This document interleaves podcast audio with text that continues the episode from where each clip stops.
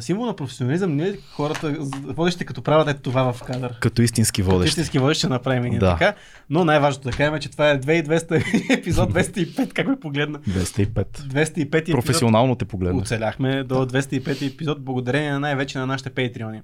Защото патреоните са тези, които правят всичко това възможно.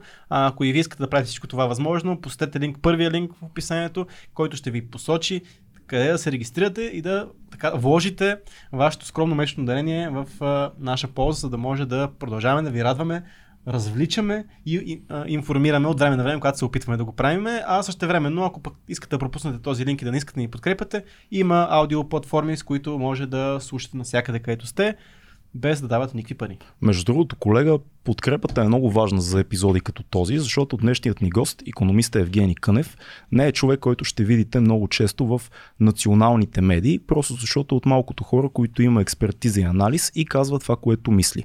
Това е един епизод, в който ще говорим за еврото, за инфлацията, един куп теми, които са насякъде около нас, но в тези бързи 3 до 5 до 10 минутни телевизионни анализи нищо не може да се разбере и най-вече има много хора в медиите с адженда, които ти продават разни идеи като политически лост. То е интересно да наречеш а, а, анализ на ситуацията в 5-10 минути. В смисъл какъв анализ може да се случи в 5-10 минути, така че много сериозен, оставаме, много сериозен да. гост, много го харесваме. Евгений Кънев, макроекономист, експерт и най-вече свободомислещ човек. Ще ви бъде много интересно. Добре, Ами да кажем, че нещо друго интересно, което може да бъде на нашите, нашите приятели, това е едно събитие много важно, да. което се нарича Career Show Languages. Гледай са. Ич, ни, сан, чи, Ти го, рок, шич, хач, кю, чу. Чакай сега. Това е на японски. Как чакай. е на корейски? Може ли е, е, чакай Хана, сега. Тул, сет, не, тас, йост, ирго, пьодо, ахо, пьо. Ние с колегата можем да броим до 10 на японски и на корейски. Но това не значи, че може да работим с тези езици. Ако вие можете да работите с чужди езици, събитието Career Show Languages е за вас. Това е едно страхотно събитие, на което ще срещнете много работодатели, ще може да се включите в виртуални онлайн видеосеминари, на които да научите неща. Това е едно от трите събития на а, нашите приятели от Career Show през тази година. Последното ще бъде титанично в Арена Армеец, но това е на 16 март Career Show Languages. Изключително полезно събитие колкото и да се шегуваме, ако си търсите работа и владеете чужди езици и вярвате, че можете да работите с чужди езици, това е едно събитие, което ще ви бъде много, много полезно и после ще станете патреони, а на нас да. съвестта ни е чиста, защото има кръгова економика. Да кажем пак, че това събитие Career Show Language ще бъде само онлайн. Да. Задължително трябва да се регистрирате, за да ви имат предвид хората там и може да си уредите срещи с а, сега, аз за това си имам тук листи, защото има едни големи Колега. компании, големи компании, които ще присъстват на Career Show Languages. И това са KBC, SolarEdge, тех, SolarEdge Technologies, да. Modis, Concentrix, HP. А, така, също хора, лектори ще има, ще има и лекции. Oh. Защото знаеш, че кариер шоу, между другото, говорили сме и друг път за кариер шоу, Аз винаги казах, има да. кариерна част и има и лекции. Така, е, така е, да, да. Рой Хил. Рой Хил, син на Мариана Хил, между другото. Точно така. Велика преводачка, легендарна. А, Денислава Минчева, Деница Шаркова, така че... И други. И други. Бе, много готино събитие ще бъде. Включете се, препоръчваме. Знаете, Career Show са много, много близки наши приятели. Сме имали и гости от Career Show. Изобщо гледаме да помагаме с каквото можем на всички, които търсят работа. А сега е време да поговорим за економика с големия Евгений Кънев. Започваме. Сега. Show me the money! Вече сме на живо с економиста Евгений Кънев. Здравейте. Здравейте. Как сте? Чудесно, петък след обяд или петък вечер, за човек как да се чувства Точно. през уикенда. Да. За нашите хора могат да го гледат по всяко време, да, да така е, Но така да, е. предстои уикенд, обаче току-що ни споделихте една много важна новина. Която в неделя вече се знае. Която в неделя ще се знае, но да. ние пък сега разбираме за нея, да. че влизането ни в така, влизането на еврото при нас и вашето влизане в еврозоната се забавя с една година. Поне. Поне. Това сега добра новина ли е или лоша новина е това?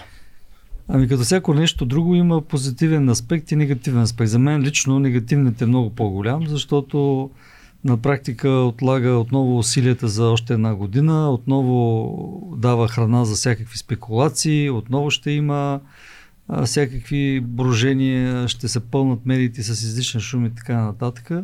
А, от друга страна, позитивно погледнато ще ни даде възможност малко по-добре да се подготвим, защото mm-hmm. в момента няма редовен кабинет и редица важни неща, които трябва да се направят самата подготовка, техническата подготовка, подготовката на населението за приемането. Чисто като няма, информация. Чисто като, като кампания, да. като процедури, като ако щете слагането на табелките в магазините в две валути. А, и има там едни конвергентни доклади, които трябва да се подготвят за това дали изпълняваме критериите. Може би има риск да не изпълним критерия за инфлация, което да се налагат някакви компромиси да се правят и така нататък. Тоест има възможност а, при добра политическа воля и стечение на обстоятелствата да се подготвим по-добре, населението да приеме по-добре, да няма тези брожения, както в момента защото за мен е публично пространство е пренаселено с слухове, страхове. Добре, дайте да видим кои са а, слуховете, които можем много лесно да разконспирираме в момента. Едно от нещата, за които така на, най, на първо ниво, както казва един наш приятел, се говори, е идеята за спекула, която ще се случи веднага след влизането на еврото, както с Харватска в първите, мисля, че около 6 месеца има нещо такова, след това започва да спада. Да, аз ако мога да върна една стъпка назад, по-скоро казват, ами цените много ще се дигнат. Не става въпрос за спекула, просто казват, цените ще станат много по-високо, когато влезе еврото. Да, да. и, и след това идва и спекулата. И спекулата, да. да. Също това е най-лесната за най-лесният мит за разбиване. Uh-huh. А, по много причини. Първата причина е, че България, за разлика от всички други страни, които още не са влезли в еврозоната, а са в Европейския съюз, е с валутен борт. Да. Винаги казвам, че когато правим сравнение на България с друга страна, трябва да правим сравнение единствено само с Балтийските републики, защото само те са били с борт преди да влезат. Това защо е важно? Защото тези страни, които нямат борт и влизат, те имат плаващи курсове. При плаващи курсове всъщност стават така, че закръгляния в движение от търговците и а, има по-голямо място наистина за някакви спекулации. Mm-hmm. А, но в ситуациите, когато на практика нямаме, имаме всъщност а, фиксиран курс и се направи подготовка, като примерно всички стоки се обявят в лева и в евро, няма как да се движат постоянно нагоре-надолу в евро и в лева стоките, защото а, това ще бъде забелязвано веднага от а, а, потребителите и ще отлик, веднага ще се прави разлика между добросъвестни и недобросъвестни търговци. Тоест, когато вие виждате 6 месеца преди влизането в еврозоната каква е цената, няма как тя да бъде на 1 януари съвсем различна. А има ли, има ли държавата според вас достатъчно мощни инструменти за да коригира спекулата, за да се така защити дори да реагират гражданите и да кажат. Ако има, исках само да завърша да кажа да. нещо важно, това, че а, на практика Балтийските републики, с които трябва да се сравняваме, а, не са имали никаква инфлация съществена, нито преди, говорим за 0,1%, uh-huh. преди влизането годината и годината след влизането. Uh-huh. Е била около разликата 0,1%. Тоест, на практика също почти няма някаква разлика в инфлацията в страните, които са били в борт. Да. А, второто нещо, което е самата Харватия, се пусна един слух, че има голяма разлика, но всъщност реално инфлацията за януари месец, а това е първият месец, както те са влезли в еврозоната, да. е 0,1%. Отново. Тоест, виждате пак колко много слухове има и не се работи с реални данни, не се работи с спекулации. Някъде някой влязъл, аз бях хрватско, влязах в някакъв магазин, пък хората се оплакват, пък нещо станало. Тоест пак една жена каза още заето. Не се е, работи с реална информация, с реални факти, а се спекулира. Аз спомням, че в България и то економисти, които държат на уж на реномето си, mm. говориха месеци преди да има някакви данни, че е имал голям бум в инфлационен в, и в Харватска. А в началото в февруари, се публикува колко е инфлация за януари, просто не знам те как се обясняват своите приказки и дали някой помни вече какво са приказвали, защото проблема в България е, че хората не помнят кой какво е приказвал. Тоест да, да оставим на страна, ако искате тези най-повърхностните спекулации, как сега пенсиите ще пострадат, спестяванията на хората ще се стопят, всички тия неща, те са много лесно опровержими. Мисля, че да. колега даже не е много сериозно да се занимаваме с това, но ако искаш ти... Не, не, не, нека добре, окей. Нека да, да пропуснем тези неща, да кажем, че те неща... Ми, по, по-добре е економист да, да каже, да, да, да, не казваме ние, защото ние сме други. Не, защото въпросът в обществото това се приемат като някакви неща, които се говори се много даже, страги хората от тази това. сутрин даже бех на друга медия, точно това обяснявах, че а, много интересно, че ние постоянно се оплакваме тук от а, високи цени. Добре, но ние не сме влезли още в еврозоната. Имаме да. два пъти по-висока инфлация, колкото в, в еврозоната. Mm. Нали, като цяло, като средно. А, освен това, ние сме страната, която е много интересен феномен. Ние сме единствената страна в Европейския съюз, която има по-висок ръст на средно, mm. на доходите, отколкото инфлацията. Mm. Доходите тук растат чудно бързо. А никой не го казва. Ами, никой не го казва, никой не го коментира това нещо, просто защото по-лесно да се оплакваме, че сме много бедни и всъщност а ние, нашите доходи растат изключително бързо. Аз не казвам, че това е здравословно за цялата економика, да. но под политически натиск, демографски натиск и други причини, миграционен натиск и така нататък, всъщност, понеже няма хора и трябва да се има конкуренция за едни същи хора между работодателите и много бързо се качват заплатите. Ама някои хора ще кажат, ето, има едни сектори, които хората взимат много високи заплати, това може би дига средно, а, средно дохода на българина. А пък също време бедните, има много богати хора, реално не богати, но добре живеещи а, хора, които работят в някои сектори и едни доста бедни хора, които а, това, че средната заплата се е дигнала и то аз гледах наистина вчера данни, че се е дигнала 20 и отгоре процента. В момента гледах 2400 лева на човек а, е средния доход. Средна. Средна гледах вчера някъде да, по някоя медия. Не знам дали това е Наближаваме 1000 евро, 1900 е в момента средна Еми така гледах, може би там някъде. Наближаваме 1000 евро, да. Да, има ли това евро. изкуство а, така дига на средната, средния да. доход от а, тези, които от секторите, които дигат много, нали имат Ами, висок... тук има два момента. Първият момент е, че а, наистина осредняванията са малко, както се има един много интересен лав в статистиката, като си сложиш а, нали, главата в печката, пък краката хладилника, и като цяло си окей, okay, нали, средно си окей. Okay, нали, като температура. Балансираш. Балансираш, да, да, да. да, в този смисъл, да, абсолютно правилно наблюдение и наистина кривата, така се каже статистически камбаната, е изкривена към ниските доходи. Mm. И хората наистина са ниски доходи. И това може, това е отделно много дълга тема. Защо сме бедни, защо толкова много хора има с толкова ниски доходи. От друга страна се а, предлага административно решение на този казус в момента. То, между другото, не е само България, това е идея дори на Европейската комисия да се обвържи минималната със средната заплата uh-huh. по формула.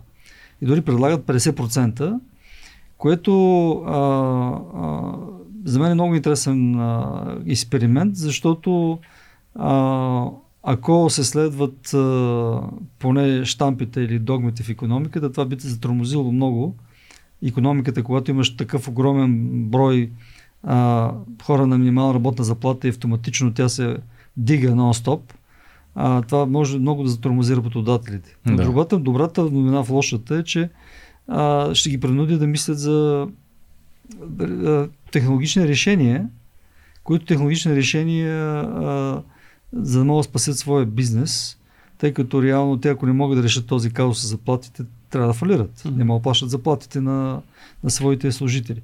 Но а, наистина въпрос на избор. В економиката винаги се избира а, между лош и добър ефект. Mm. Тоест, кой ефект е по-малко лош, може би, по-правилно се изрази, когато правим на економическа политика. И в случая, реално, ако направим това нещо, избираме а, дали краткосрочно удряме работодателите и може да има това някакви последици mm-hmm. за економиката или а, избираме дългосрочната визия да се опитаме да задържаме хората в България а, да подобряваме стандарта на най-бедните, защото на практика голяма част от а, тези 2 милиона, които са напуснали България, е защото по економически причини. Факт. И обезлюдяването на България на практика всъщност води до проблем за цялата економика. Трябва да ги заместим с а, чужденци на практика в един момент, защото в момента има резистентност към такава идея, но на практика няма кой да плаща за пенсиите в един момент. Аз искам да ви върна една стъпка назад към еврото, за да, за да, да. Така, да обхванем хубаво тази тема. Добре. Защо според вас Възраждане успяха да съберат, мисля, че около 200 хиляди подписа прочетох някъде, че са събрали вече. Защо се случва това нещо и кои са най-големите капани, които вие виждате в а, такъв тип кампания. А ако всеки си отвори Фейсбук страницата, може да, нали, фида, да. може да види как всъщност повечето хора, които познаваме ние, са против, по някаква причина против евро. Кои са, кои са спекулациите, да, които значи, хващат най-много? А, най-голямата база за подкрепа се събира от хора, които не разбират mm. от материята, а когато човек не разбира, той се страхува. И да. се спекулира. Също реално се използват психологически а, аргументи, бих казал, по-скоро не толкова рационални. Да Защото убиват, убиват българския лев. Примерно, да. Да, примерно, да, едната страна нещата е да запазим българския лев. Всъщност ние като някаква икона лева. Да. Сякаш говорим за щатския долар или за германската марка, нали? Да. Нали, германците на практика също са имали много по-голяма причина да се борят за паза на германската марка, която е била след военно чудо, М. отколкото ние лева, който на практика беше фалирал 96-7 година, даже два пъти, 90-96-7 година, да се наложи да го спасяваме с борт. А, така че това е, когато се каже да запазим суверенитета, да запазим българския лев. Какво друго имаме днеска? Даже слушах колата, именно такава беше дискусията и всички бяха против. Това ми направи впечатление. Има хора, които личи, се, че не са достатъчно грамотни, не са достатъчно образовани. Те бяха абсолютно всички против. М. Едва ли не един казва, ще ми сменят е генето, се едно, че да си или се едно, че ми сменят майката, толкова привързан към българския лев. Такива Ама то е малко на архетипно ниво, нали? Убиваме да, българския леп, то работи да, символно да, и... Достой, това е Да. от, от самата начало на трета българска държава, лева е институция и така нататък. но, но хората реално не знаят, че на практика всъщност българският лев а, почти никога не е бил без котва, така да се каже. Това е А в моментите, когато е имал котва, фалира. Когато не е имал котва. Също това беше 16 от след промените. Да. Преди това, а, сега значи да, малко история. След а, а, когато възниква българския лев, нали, след началото на третата българска държава, тогава е, той е трябвало да имитира френски пари и А. бил вързан нещо като златния френски фрак. Тоест, реално, не точно към самата самия франк, но на база златно покритие. Имал Така. златно покритие. И златото е било всъщност това, което му е давало ценност, а не това, че е бил номинално вързан към френския франк. А след това, след войната, а, знаете, в, в съветският блок а, а, ние сме сложили фиктивен курс едно към едно към щатския долар, Да. за да има някакви разчети. А, с една преводна рубла се правят трансфери, които абсолютно всичко е мислено изкуствено. Няма економическо покритие, но просто за целите на някаква статистика това се е правило. Тоест ние не сме имали реално валута. М. А, след това, но се запазва номинално, че имаме лев. 90-та става независим лева и фалира 97 година. На практика също вече всички бегаме тогава от лева. Даже имаше една песен Левовите марки. марки. нали? Да. Всеки бега от лева, защото на практика, не знам вие на каква възраст сте били, но аз си спомням, когато Аз съм бил на 10,97. да, Ти Аз съм на- бил първи клас. на да, седем първи клас. да. Да, значи аз си спомням пика на 14 февруари отивам с едно гадже Сети Валентин Да. и си спомням, че розата струваше 3000 лева. М. Една Да, роза. това 3000 спомням, лева, тия- тия- тя да суми. това нещо. Тия Да, цифри с големите Което нули. беше някъде около 3 Три лева. марки. 3 марки Да. някъде приблизително нещо. Предишните 3 лева. Общо. Не, да. И а, да, тя инфлацията си беше много... А, и, и всъщност какво стана, че ние когато имахме суверенитет, М. когато имахме БНБ изцяло с пълни функции, политиците можеха да имахме абсолютен суверенитет, България фалира 17 банки и разрази хиперинфлация. Тоест ние показваме, че ние нямаме капацитетът да бъдем първо голяма економика и второ да имаме управление, което да може да управлява умно тези пари. И по тази причина а, ни сложиха валутен борт. Валутен борт не беше някой, който му хрумна в България, те ни го наложиха отвън. Значи България нямаше пари. Като пояс ни като пояс, вид. да. Да. България, за да може да излезе от тази тежка ситуация, където лева постоянно потъваше се обесценяваше, а, нямаше, понеже има постоянно спекулации, тъй като се знаеше, че няма никакъв валутен резерв, всичко беше изкарчено. М. Виж, бяха останали всичко, всичко 300 милиона, това беше всичко цялата държава. И международно Това е какво ми след, каза, след Жан Виденов, нали така? това е, вече Жан Виденов беше подал оставка Да, и идва Костов. и всъщност е още мандатът, социалистите имаха мнозинство в Да. в парламента, но тогава всъщност а, и, и самите, самия Жан Виденов още почна преговори за борт, защото нямаше, беше спасявано положението. М. А, и тогава ни казаха Международен валутен фонд, или приемате а, каквото ви кажем, а именно борт, който реално трябва да има фиксирана валута и ще ви дадем валута, за която да ви обезпечи лева и така ще отекнат нещата, а, или просто ви оставяме правите каквото искате. И всъщност нямахме какво се... Нямаше спасение друго, освен да приемем идеята. И аз си спомням много добре, както всяко друго нещо в България, това си го спомням като ден вчерашен, като обявиха, че има валутен борт. Ама що да имаш економист тази държава, се сказа колко лошо нещо е борда. Да, между другото, това наскоро може и вие да, да мисля, че вие го бяхте написали, че всички, които са били против борда, сега са против еврото. Да, Да. Което така. е много интересно наблюдение. Да, сега, са, сега са защита на, на Да, на даже лева. в момента идеята, която аз чувам от доста места, а, всъщност казват Борда е много по- по-добър като вариант, отколкото еврото. Много по-сигурно е да останем вързани към валутния борт. Има ли резон в тази идея? Не, няма резон, защото на практика поддържането на борт също струва много. Тъй като ние трябва да поддържаме валутен резерв в евро, Да. и то това е парадоксът, че ние атакуваме еврото, а в нашия лев се е вързал за...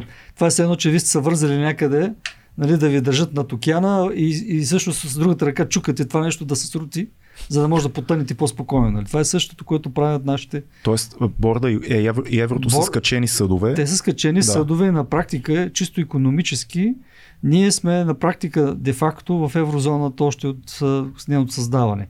Защо? Защото няма никаква разлика между това дали ползвате а, всъщност евро или 2 лева, нали?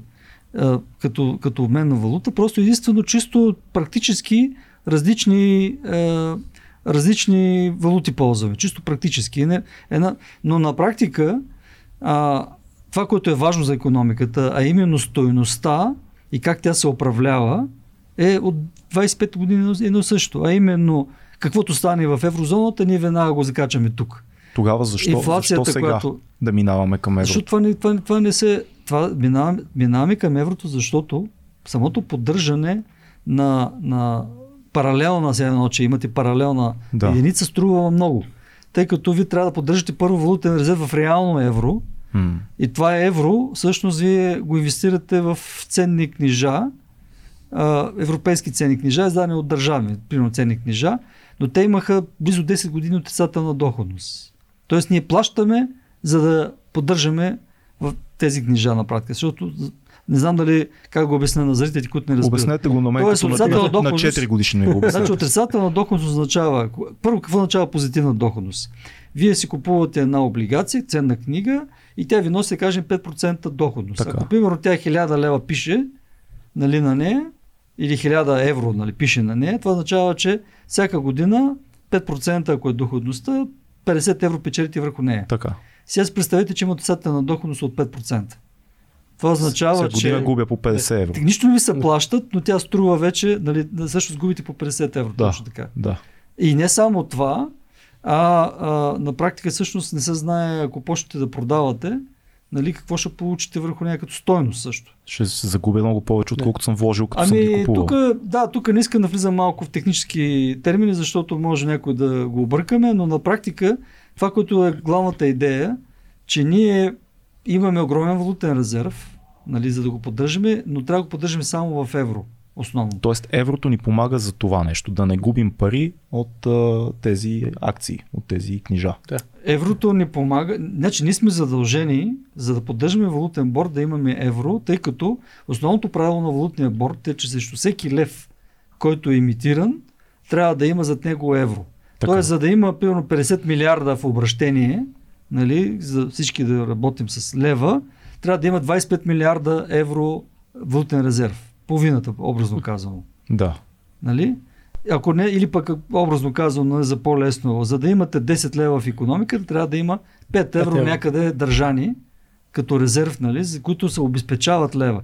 Това защо е така? За Това означава, че за да няма атаки срещу лева, който иска да почне да обръща всеки в евро, трябва да има знание от спекулантите, че винаги банката има в наличност тези пари, може да ги извади и да ви плати. Ако имате примерно една турба, да кажем, от 1000 лева, искате веднага да стане евро, винаги банката, Да. всички знаят, това няма да е така, ако примерно банката БНБ твърди, че има тези пари, ги няма. А, а понеже говорим тук вързан лева с еврото, всеки потребител знае, че когато обърне едно евро в лева, примерно работи за чужда компания, която му плаща в евро, Да. а, и той трябва да си обърне парите в лева, има ни загуби там за превалутиране. Така, Така, ето, Това нещо случва ли се на голямото ниво, на когато става въпрос за държавата? Се, значи две трети от българският износ е към Европейския съюз. М. Значи, самият износ е около две трети от брутния продукт. Мгм. А от него две трети са в евро. Тоест всеки, който продава в Европа, нали, като получи еврото, трябва да ги обърне в лева, Да. за да може да плати на работници, на доставчици и така нататък. Нали, след това, когато продава стоката, нали, той продава в евро, трябва отново да обръща. Реално всички Нали, губят, губят пари Или от тия транзакции. или ако карва, да, ако кара пък трябва да купи нещо от, от, от Европа, също обратно обръща в лева. Нали.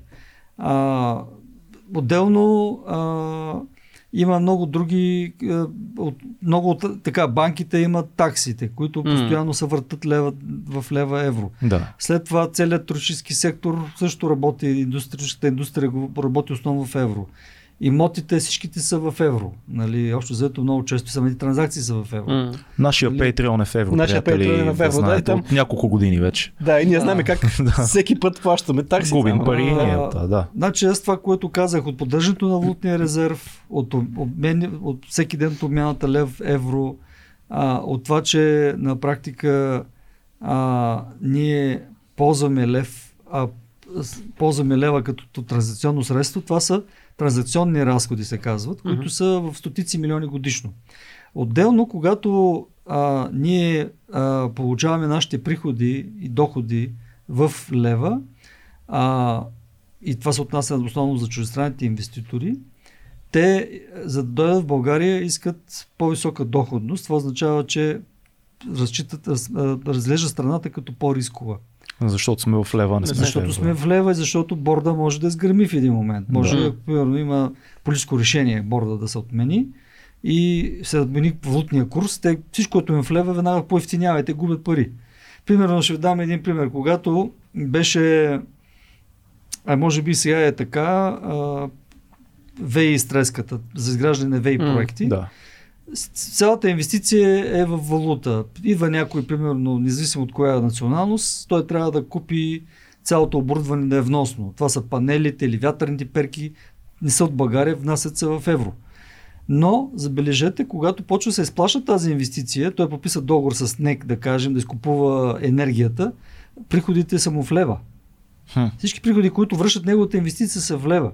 Да. Нали? И на него реално му трябва а, това, което правеше, че той плащаше допълнително, а, хи, как качва хеджиране, т.е. купува си един инструмент като страховка, образно казано, mm-hmm. срещу риска, че валутния борт може нали, да промени курса или да се отмени курса, примерно 2 към 1 или там 1,955 към 1, нали, може да се промени и той тогава ще загуби много пари. И, и това оскъпяваше а, всъщност и кредити, които той получаваше от а, от чужбина. Значи от чужбина да. му казва така, ние ще, ще дадем а, еврозаем за да купиш оборудването, нали, в евро, защото те нямат левове в западните държави, нали? Колкото да, и да, да не ни се вярва. Да, техен пропуск. Техен, да. Те са, да, не да. признават български. Дават ти в евро заема, но казват така, или ти ни даваш на нас а, застраховка, купуваш застраховка, че няма да падне борда, което он трябва да се извади с едни 100 хиляди пигро най-малко, да купи тази застраховка, или ти го даваме вместо пиво на 3%, колкото е в евро лихвата, ти го даваме на 5%. Mm. Основно казвам, нали?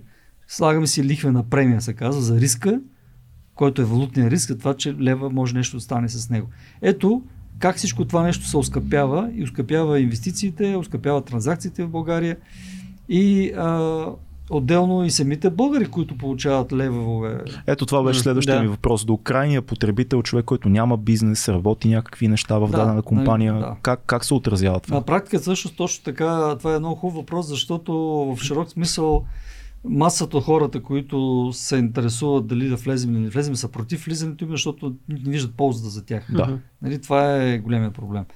А, значи първото нещо, което всички тези разходи, за които говорих, че понася економиката, са пропуснати ползи за увеличение на пенсиите, за, за, за, за инвестиции в болници, в това.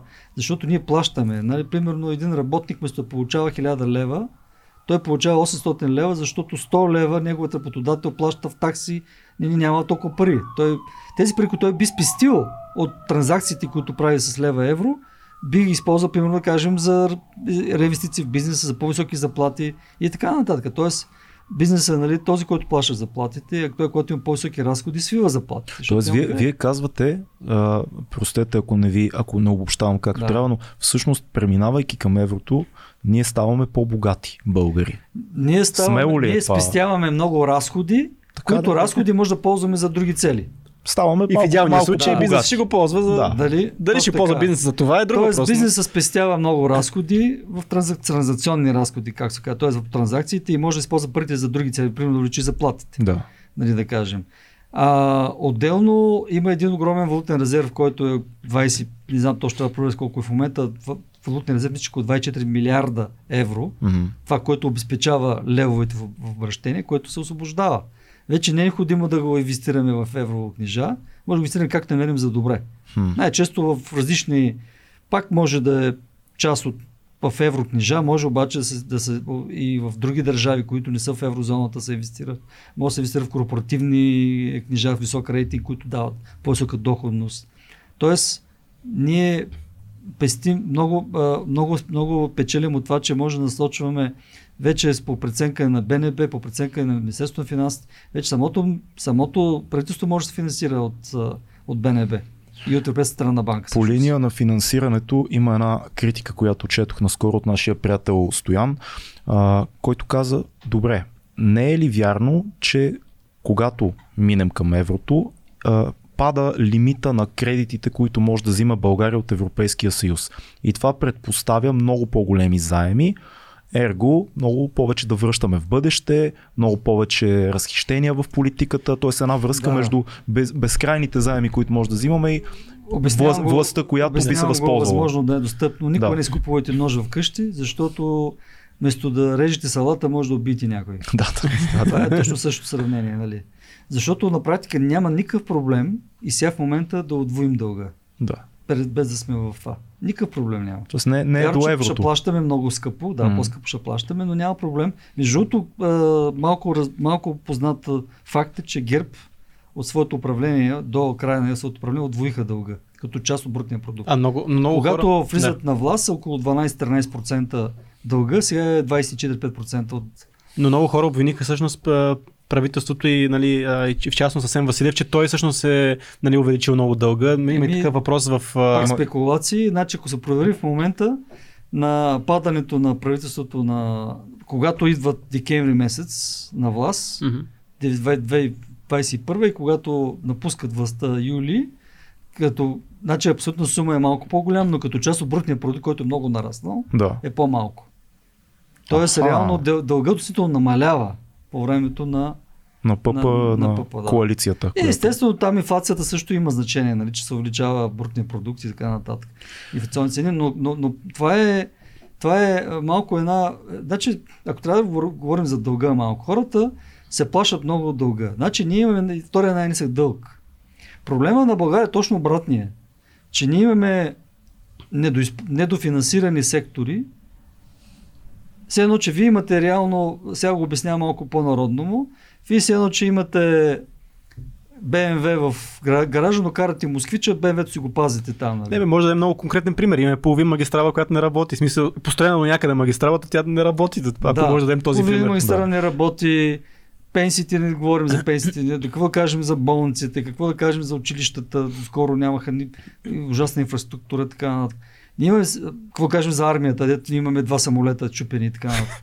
Значи, това са, това са това години наред също са недофинансирани сектори, които реално се затормозяват, защото целият модел на нашото публични инвестиции беше, че пари не се из- изваждат от бюджета, освен ако не е измислена първо схемата как да, Да. се освоят ни пари. М. Това е принципа и затова много често като чуете колко пари са останали накрая. М. Просто не са измислили схемата, не са имали време да уредят как да се вземат парите.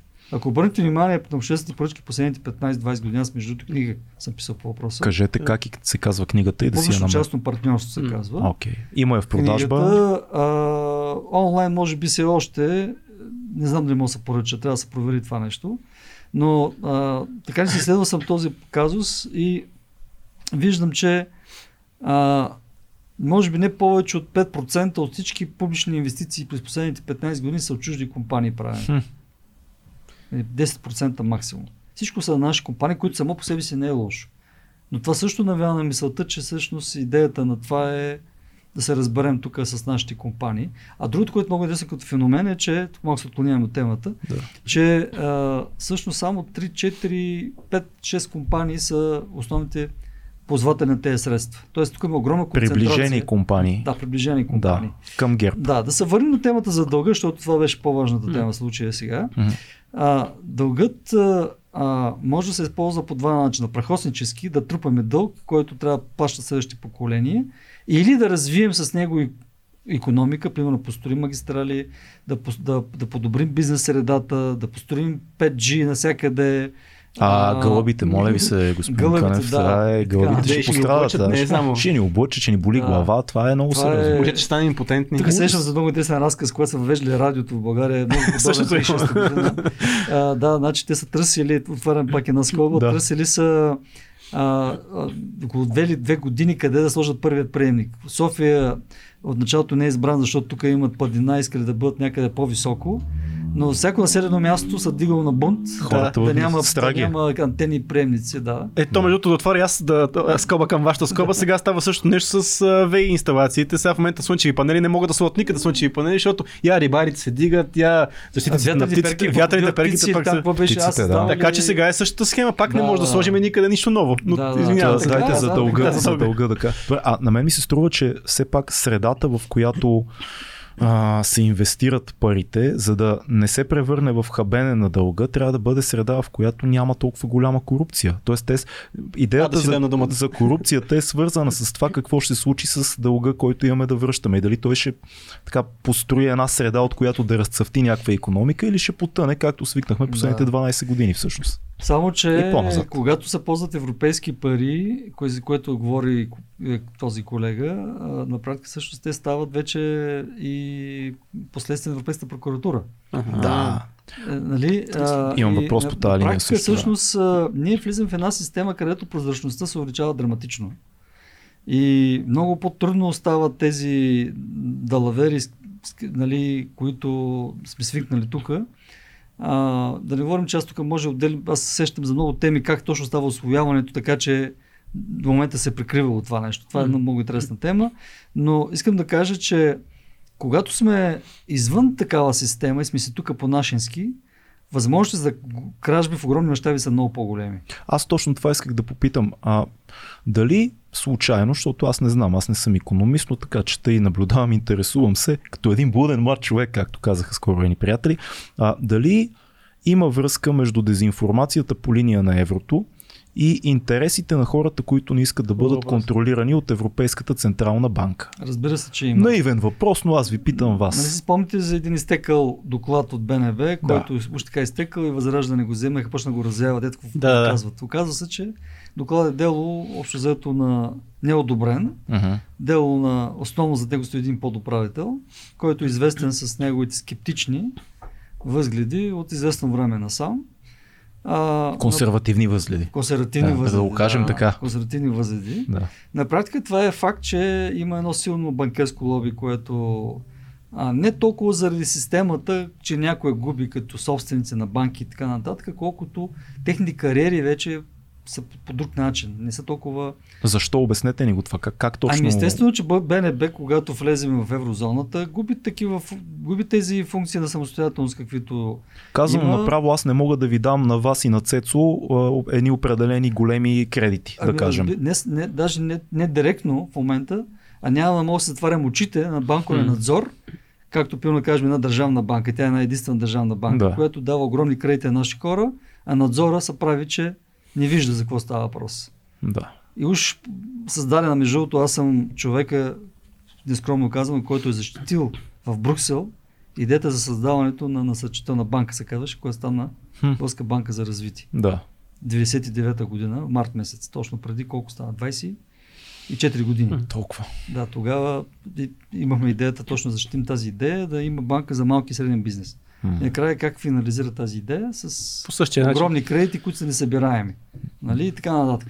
Но а, виждате, а, също и в борт, който го хвалим, имаше случай КТБ. Нали? Ако бяхме в беше- еврозоната КТБ, какво ще да се случи? С... КТБ ще бъде, щеше да бъде под надзора, защото ЕЦБ ни надзорява всяка една банка, четирите или петте най-големи банки в Да. те ще да бъде между тези наблюдавани банки. Мгм. Нямаше как той е балон, когато има такива огромни ръстове.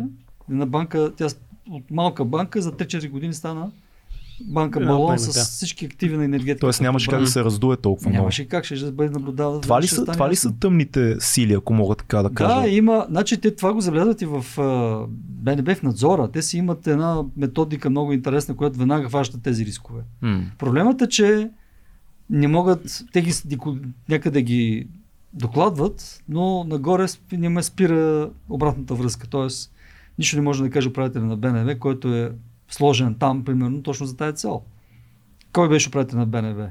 Кой? Биш политик от една партия. Каримански беше? Не, не, не. не, не беше той за малко да стане, май, нещо такова беше. Не искам да говоря с имена, но проверете кой иска, кой, всъщност при, при, при кой управител на БНБ стана в случая КТБ.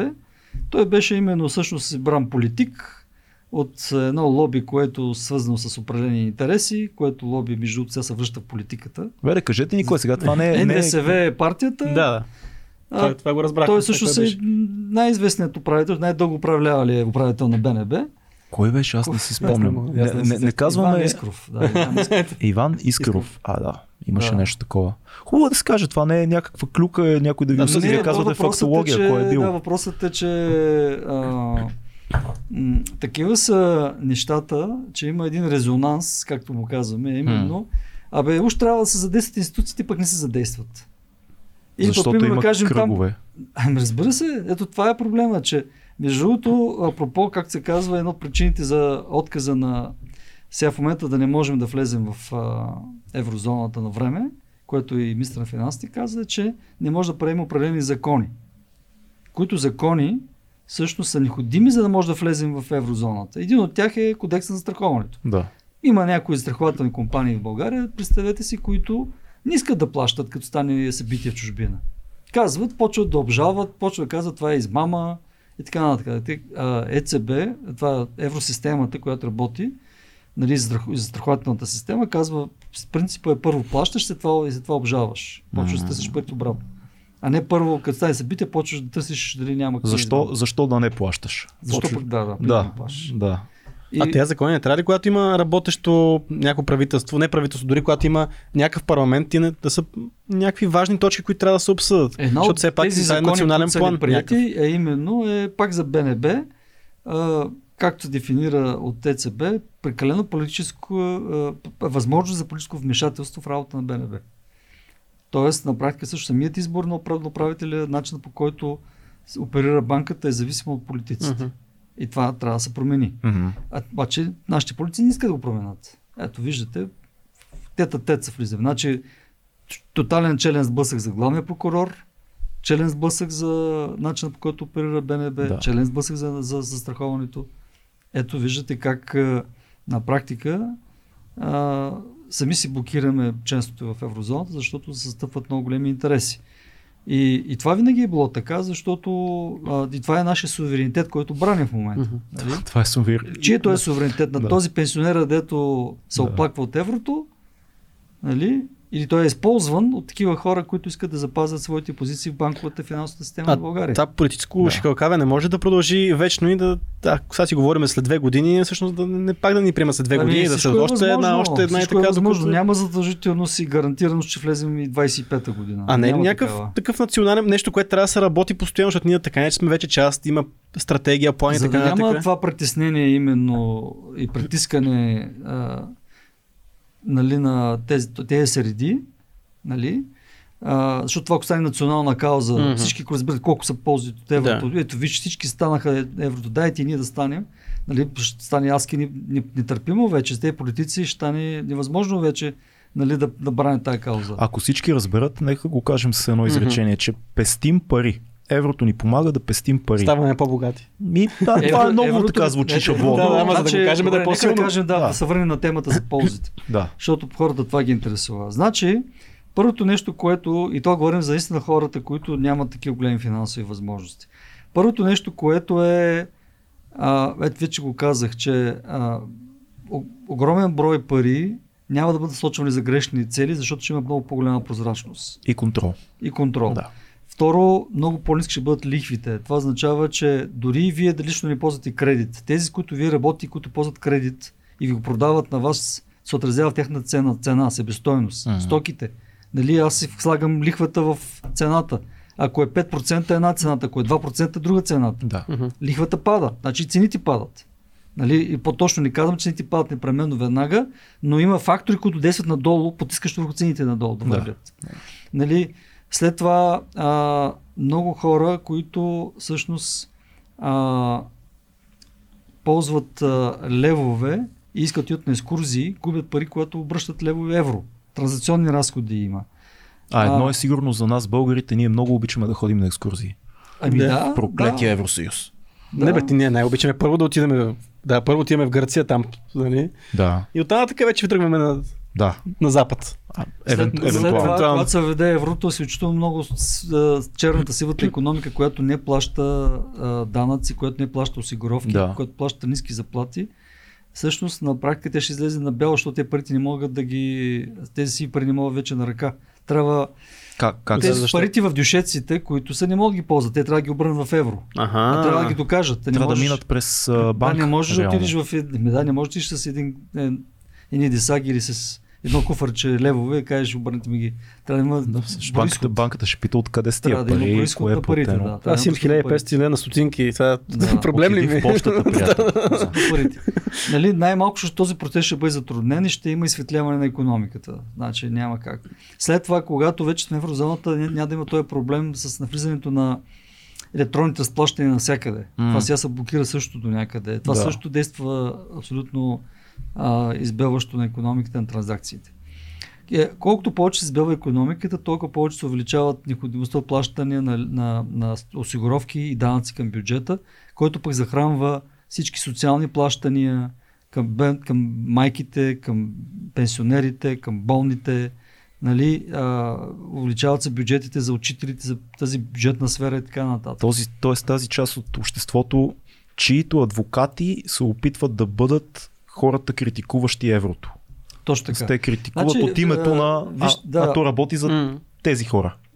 На практика всъщност тези Да. хора а, имат, а, те стоят и зад много от тези политически проекти, които М. постоянно възникват. О, сега имаш Защото, много. примерно, ако аз съм а, основен политик в една движеща, те са две основни движещи сили, в, а, които реално са от статуквото им казваме, нали? ГЕРБ и ДПС. Да.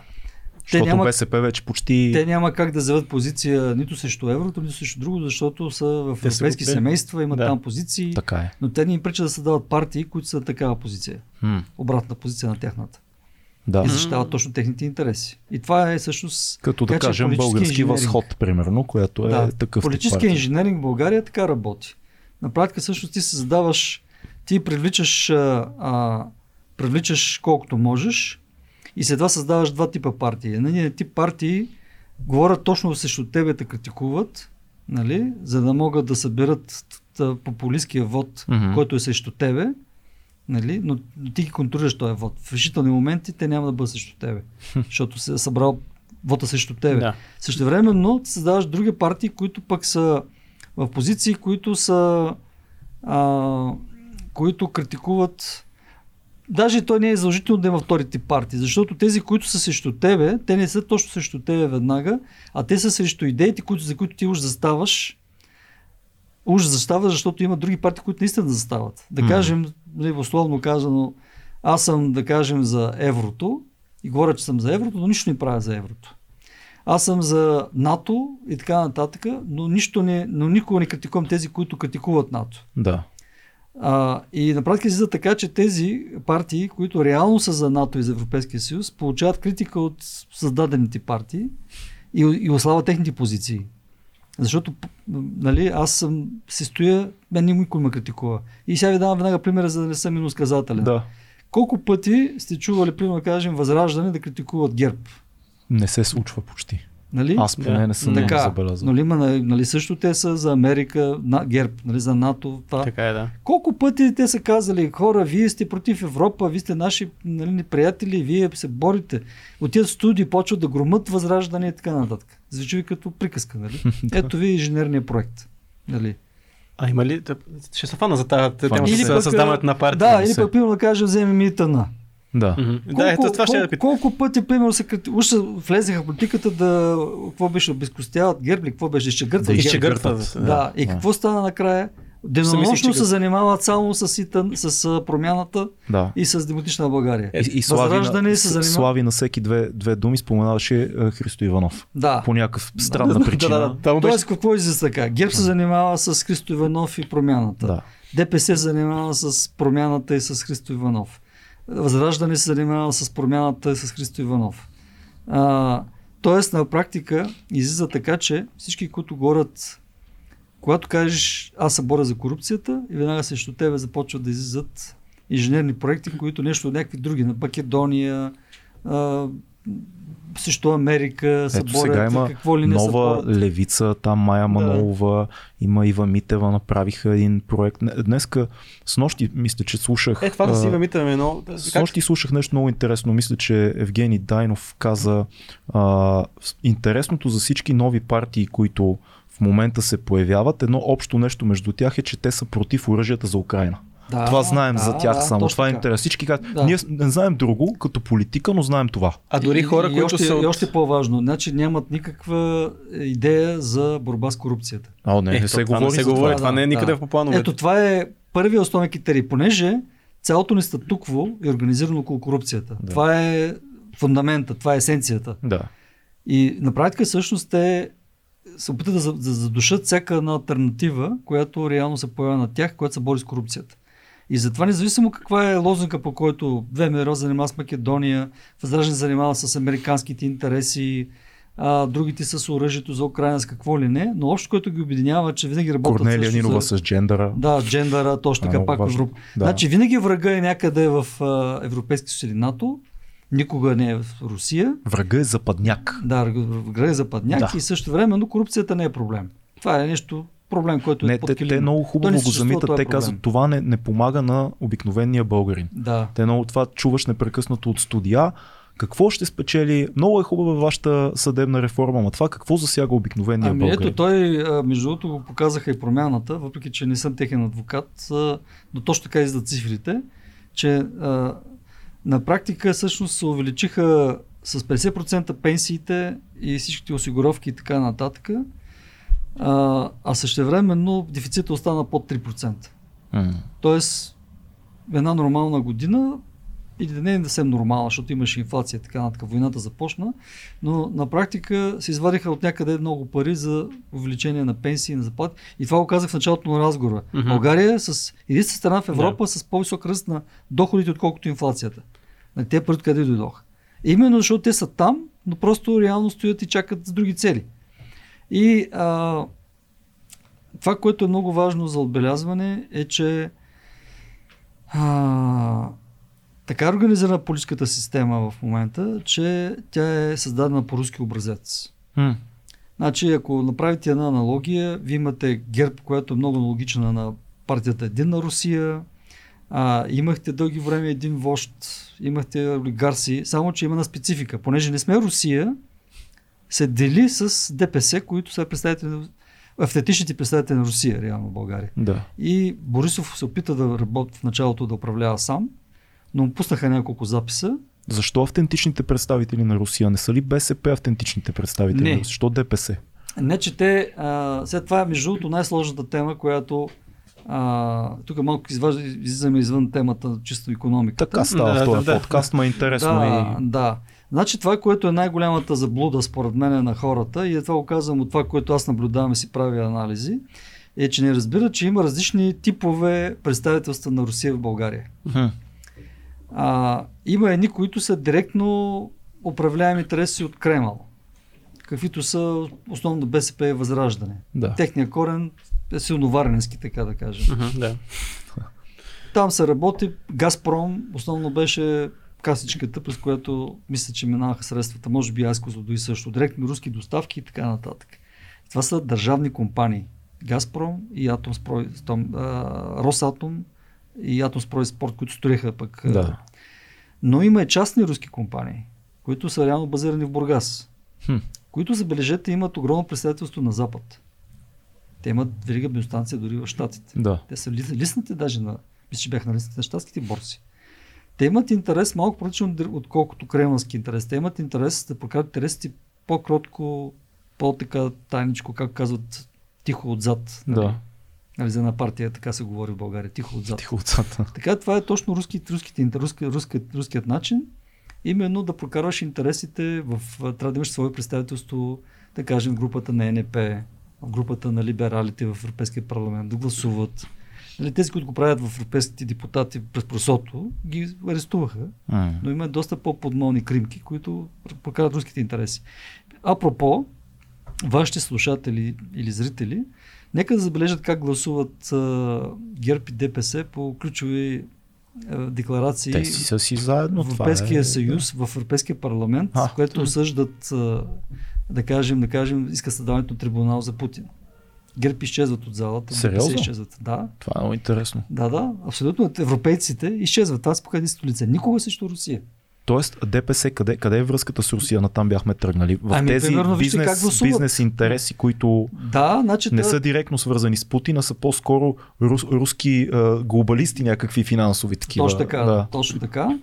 И а, да кажем, примерно, на мен ми трябва някой ми свърши поръчка, отива български, български евродепутат в Европарламента, среща с разни политици, много често може би носят и ковърчета. Или. Лобисти някакви. Е, лобисти са, да, разбира се. Лобисти, естествено, срещу това те получават огромен процент и примерно имат вила в Росенец, нали, на а, сараи в Да, Росенец. имат си нали, пристанище. къщи за гости имат няколко в Родопите. Нали, никой не ги търси за тези неща. Нали, а, какво? Или им получават тец във Варна, нали, Хм. нали, така нататък. А теца във Варна всъщност с какво ще се захранва? То бачки му пращат руски компании да му дълбаят там и така Да. нататък. Нали, това са всъщност наместници на руски интереси основно в България и това хората не го разбират, защото табелката е евроатлантическа. Да. Каза, ето бе, те гласуват. Най-либералната партия. И то, аз даже наскоро се опитвах да обясня на един приятел, който не е българин, ситуацията с ДПС, а, защото на теория партията, която се казва Движение за права и свободи, звучи като партия едва ли не на Мартин Лутер Кинг, като си американец. Звучи Ами, либерално. за европейско малцинство. развитие на България какво е? Да, но, но айде да кажем в случая с ДПС е много, много точно- социално, много Да. етническо и е много трудно да обясниш на чужденец, че ние свързваме ДПС с корупция Даже ДПС пар екселанс просто. Даже, да, даже либертарианска даже партия ДПС. Най-либералната партия. Да. Докато сме на тази тема, и- искаш нещо да... А, да.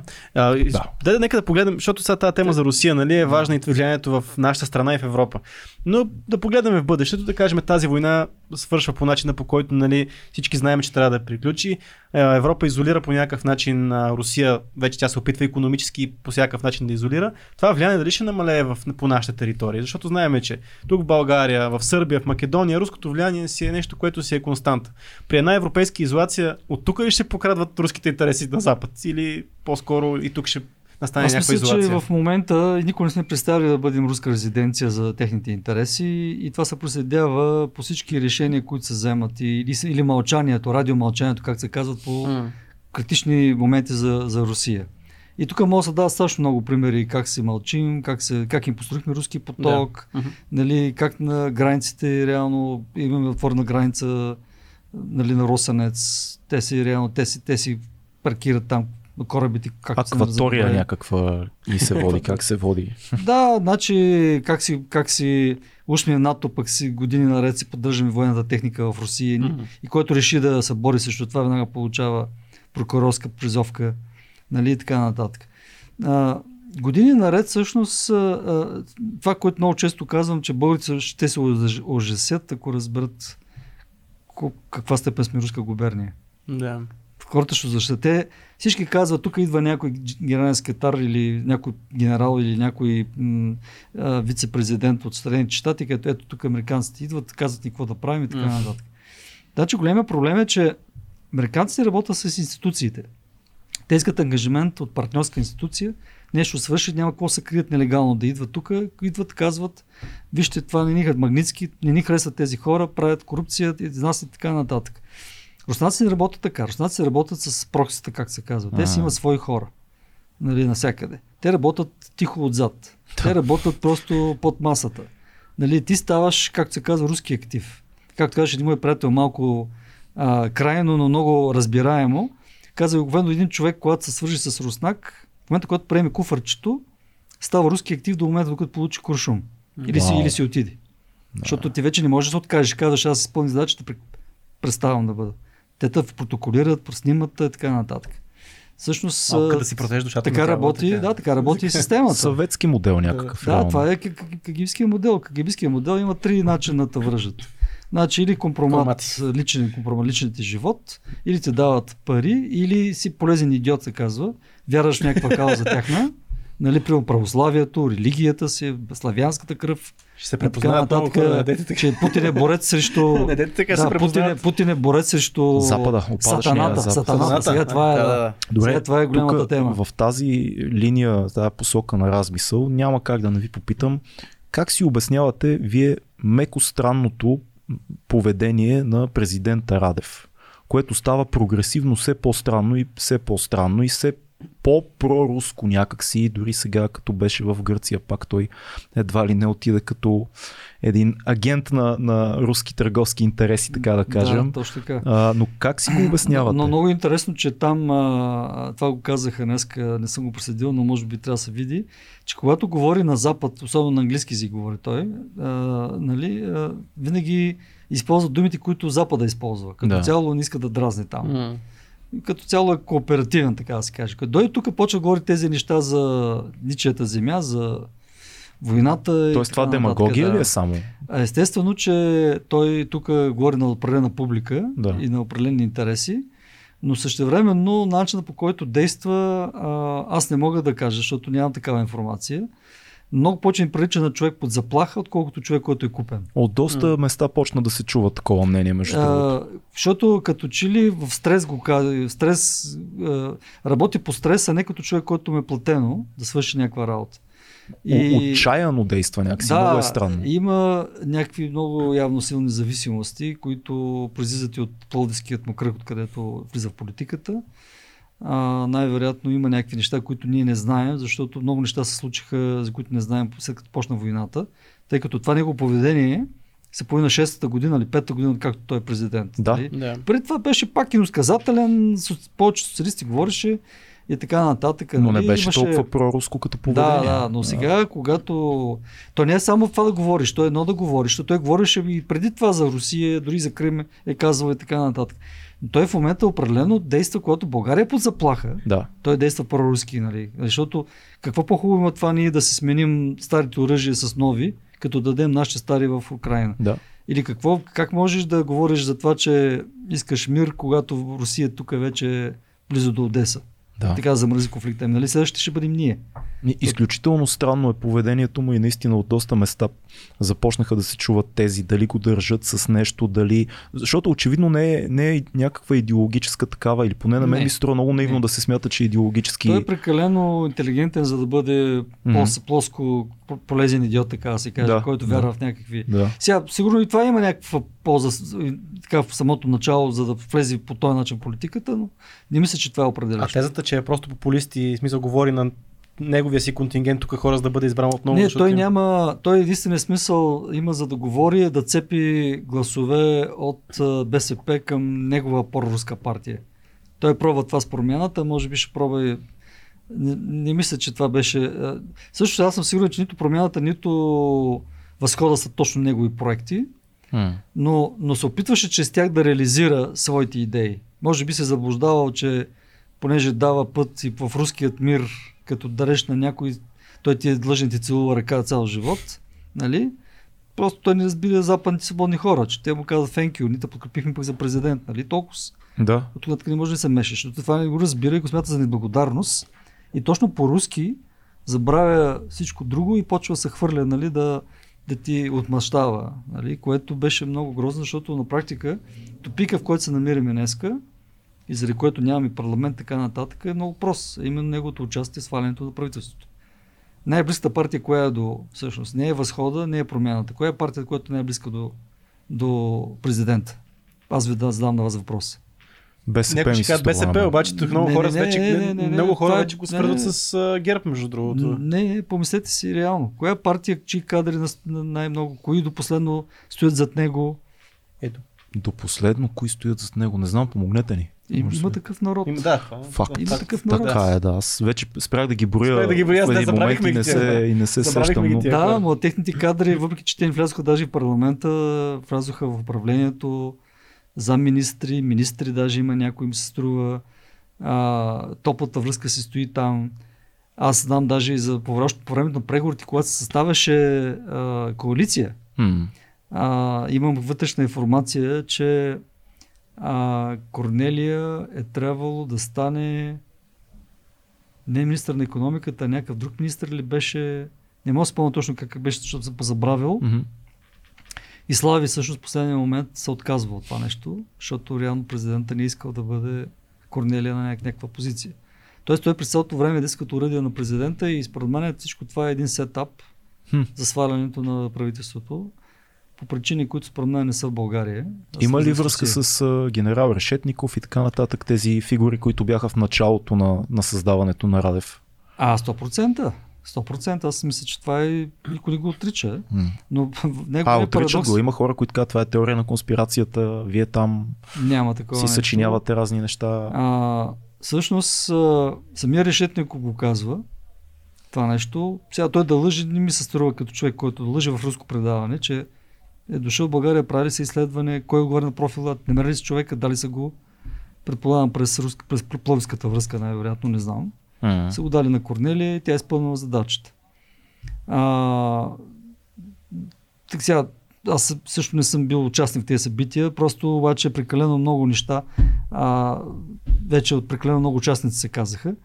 Но това, което хората забравят и което на практика е, за мен е много странно, е, че всъщност основният човек, който помага за избора му не е Корнелия, тя го издига, а Бойко Борисов. И това го казва човек близък до Бойко Борисов, С който, слабия си кандидат. който ако отидете в... С Цецка с Цачева тогава. Да. Да, да, това е кандидата. до- Първо до последния момент нямаш кандидат и накрая е изключително слаб кандидат. Да. Нали? Всичко е възможно.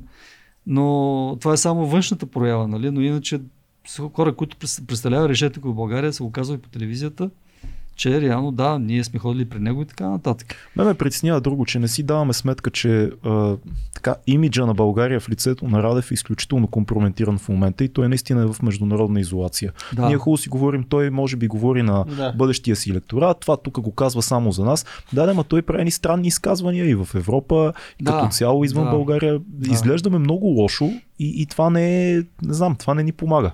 Няма доверието към нас е компрометирано. Абсолютно и аз мисля, че и социолозите уловиха този траен тренд на понижение Мгм. на неговия рейтинг, който на практика точно това подсказва, че прекалено много хора са разочаровани от него. Но пък социолозите казват, че пак е най-одобряната политическа фигура. Е, то на фона на всички останали и това противоборство, нали, той има някаква фариол. Но все пак той е човек избран с най-много гласове през последните 10 Е, не е ли години. притеснително най-вероятно. това, че той е с най-висок, така, най-високо доверие сред- обществото?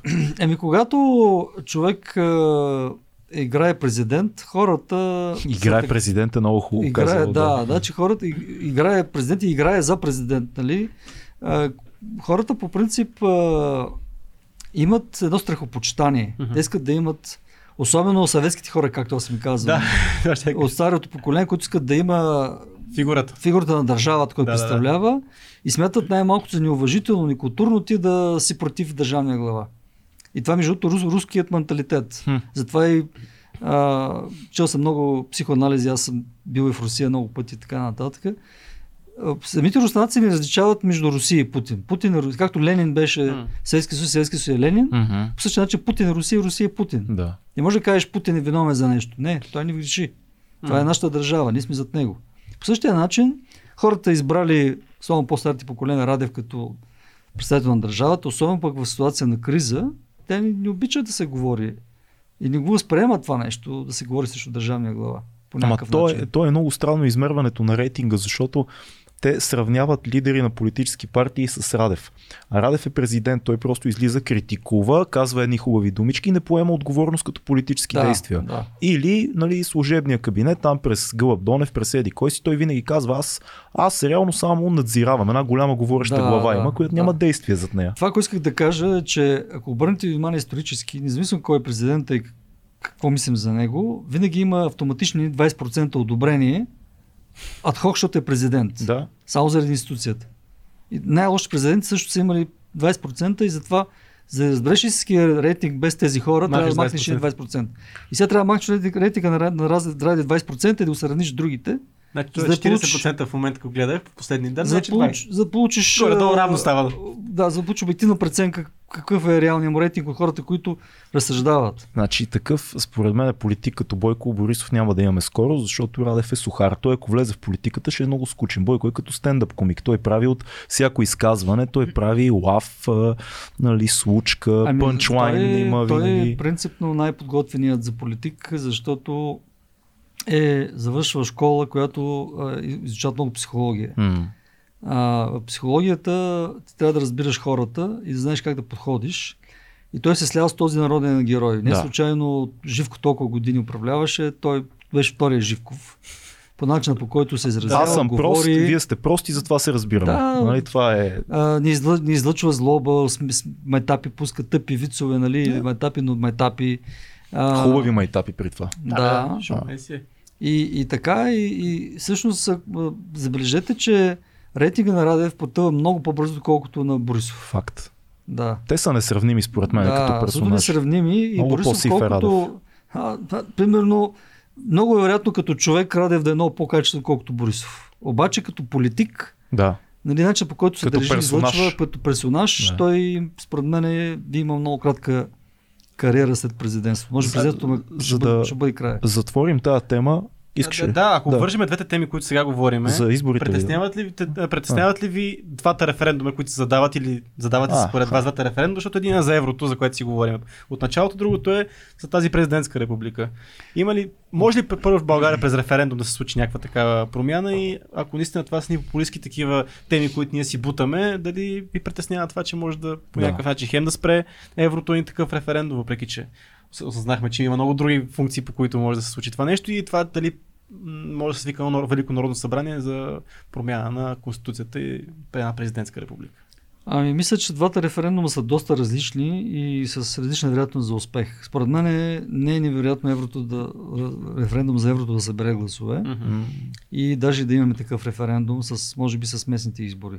Ако няма и парламентарни тогава, още едни. А, защото именно се спекулира ужасяващо с невежеството, бих казал, на хората, с незнанието, Мгм. с страховете най-вече. А, аз съм правил специално изследване, че в политиката, особено в България, страховете най-много се манипулират. Всички партии на статуквото работят с страховете на хората. И затова толкова много а, клюки, лъжи, слухове се пускат за всяко нещо, за сплашват. Повечето сплашват, нали.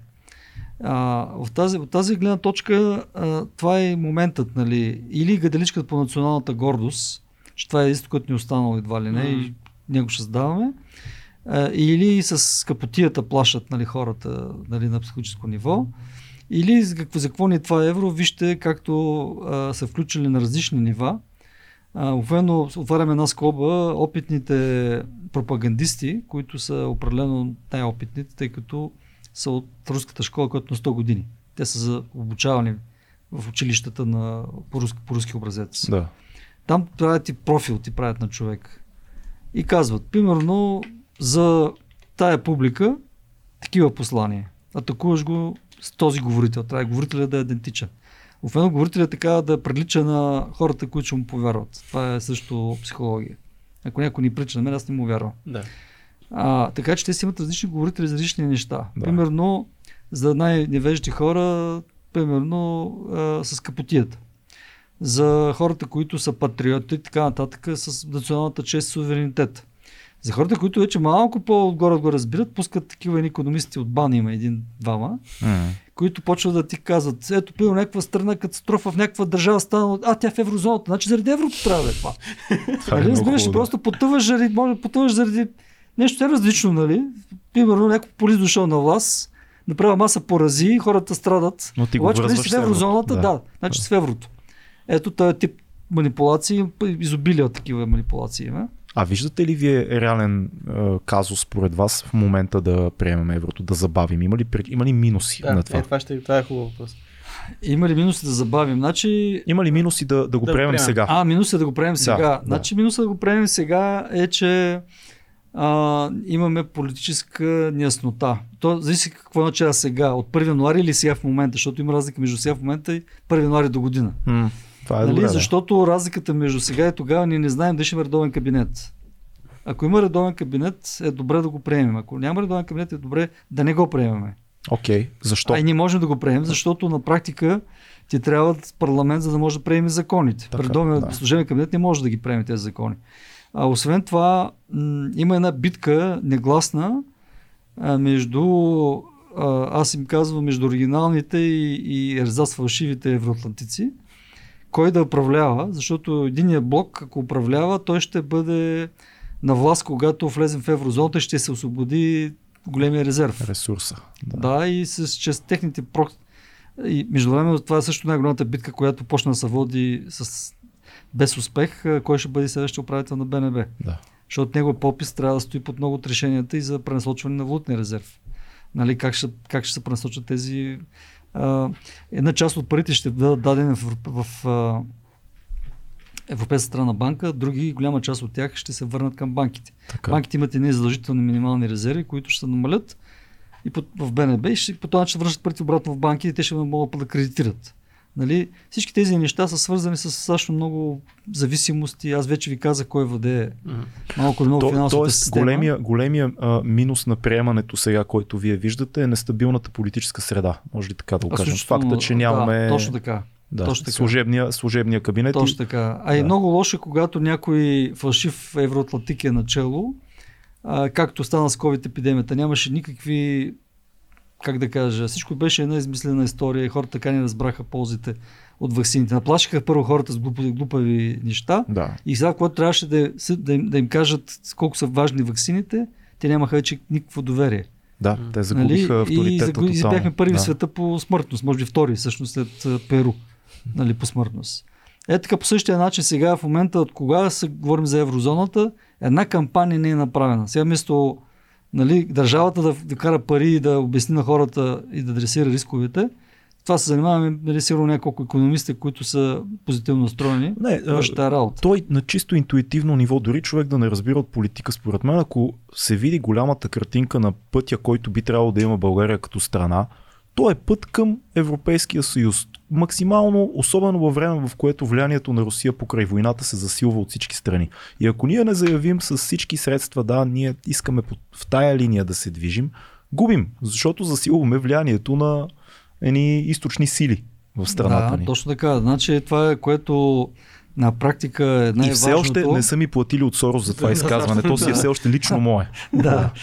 Всъщност това, което не се дискутира и то е по-назаден план, е, ако се обърнем внимание на профил на хората, които говорят срещу еврото, а, и потърсете кога са говорили срещу Русия тези хора. Никога. Да, ето това е. Геополитическата ти настройка всъщност предопределя в немалка степен как, какви търсиш аргументи. Както аз казвам, те не търсят а, а, теза за фактите, а търсят факти за тезата си. Нали? Ако търсиш, ако търсиш факта, те винаги ще намериш. Винаги ще намериш, да. Ето нещо станало в Испания, ето виж евро, какво прави еврото. Добре, нещо да станало в Италия, големия дълг. Да. Ако си трябва ще говорим за големия дълг, защото това е последния хит. А, даже ако искате само да обърна внимание да. на, на, на нещо много важно в а, риториката на антиевропейците, така да кажем.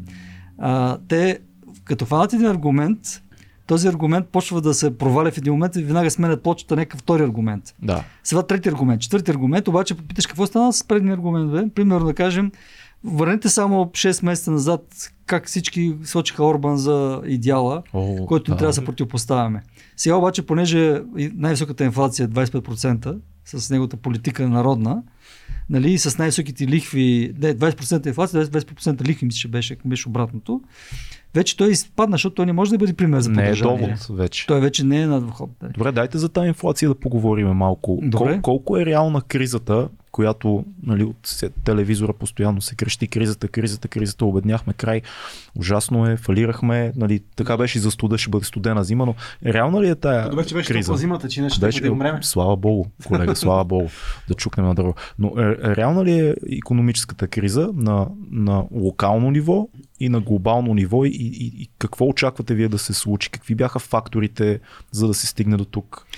Естествено, че почти цяло са глобални факторите. Mm. Първо започна възстановяването на световната економика след пандемията 2021 година. Да. И започна голям бум, откъдето първите сигнали за, за, за дигащи се цени беше през каргото от Китай. Да. Няма просто толкова много възможности цените на преводи станаха страшно много. Там започна първата инфлация. След това започнаха поръчките за, за телефоните, за това, да. почна поскъпва. Да. Но забележете, chain, но забележете да, supply chain от Китай започна. Да. Преди всичко точно за тези работилници на света реално започна все по-трудно да изкарва от там а, т.е. започна да скърца тези така вериги на доставки. Mm. Но все пак, забележете, все пак става въпрос за стоки за дълготрайна потреба. Тоест, те имат малко по-дълга м- така, дълъг живот и не са стоки от първа необходимост, където а, плащаш веднага колкото струва, само ще трябва да го имаш. Нали? Може да отложиш да имаш телефон, може да отложиш да имаш кола и така нататък. Обаче, когато започна войната, преди започне войната още в Украина, Путин напомпа със своята политика цените на енергоносителите, които влизат във всяка една стока вече. Нали, как? Първо, преди да почне войната, беше наел много хитро най-големите газохранилища в Европа. Германия беше нет от Газпром, които вместо да ги зарежат, спряха да ги зареждат в един момент. Mm. Това се разчу на пазара, почнаха да скачат, защото почнат цари паника, почнаха да се качват цените на газа, тъй като не се знаеш какво ще стане, защо уж ремонти правили, нещо станало там, някакви проблеми с доставките и така нататък. А тънкият момент в Западна Европа, за разлика от България, е, че газът се използва за производство на ток. И като и се качва газа, почва да качва тока. Вече абсолютно всякъде почва върви нагоре. Да. При нас този проблем го нямаме. Първо, при нас беше изключително изкуствено раздут голямата потребност от газ. Също газът е доста незначителен на фона на цялата енергетика. Имаме и АЕЦ и така нататък. Но понеже има европейски цени, ние, между другото, още януари месец правителството на Петков предложи схемата, която предложиха 6 месеца по-късно, печалбите на, свръхпечалбите на енергийните компании да бъдат заделени от тях за компенсации на всички останали бизнеси за високия ток, защото цените са европейски. Работи с европейски борси и така нататък. А, а то там започна вкарването на всичко в а, цените. Това не, не, скочи веднага, не скочиха веднага цените нали, на, на продуктите, но няколко месеца по-късно започна това да се усеща през транспорт, през а, а, суровината. Украина затвориха, която доставят житницата да. на половин свят и така нататък. Почват да качат цените на тези неща. Тоест, виждате как се превнася инфлацията в България. Лека по лека. И не само в България, навсякъде в, по цял свят, дори, но в Източна Европа най-силно. Затова инфлацията в Източна Европа, ако погледнете от Естония до долу България, е най-висока в Европейския съюз. Независимо дали са си в еврозона или си в еврозона. Това няма значение. Хм. Просто това е превнесено от uh, инфлация отвън. И сега в момента какво забеляза много интересно, че а, срив на цените на газа и на тока имаше през, а, а, февруар, през а, късната есен, зимата. А, и а, но междувременно, понеже с скъпите, скъпия ток и скъпия газ са направени голяма част от суровините, които сега влизат в производство. Така. Примерно да кажем, през а, есен, еф, нашата реколта, която трябваше скъпо да бъде продадена от нашите търговци тук, беше ударена, образно казано, от украинското жито. Да. И те правиха стачки, протестираха, не знам ли спомняте лятото да. тук.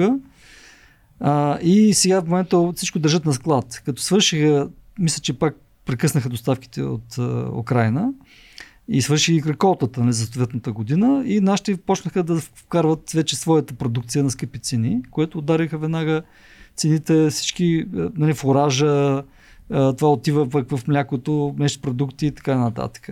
Нали, много фактори има тук.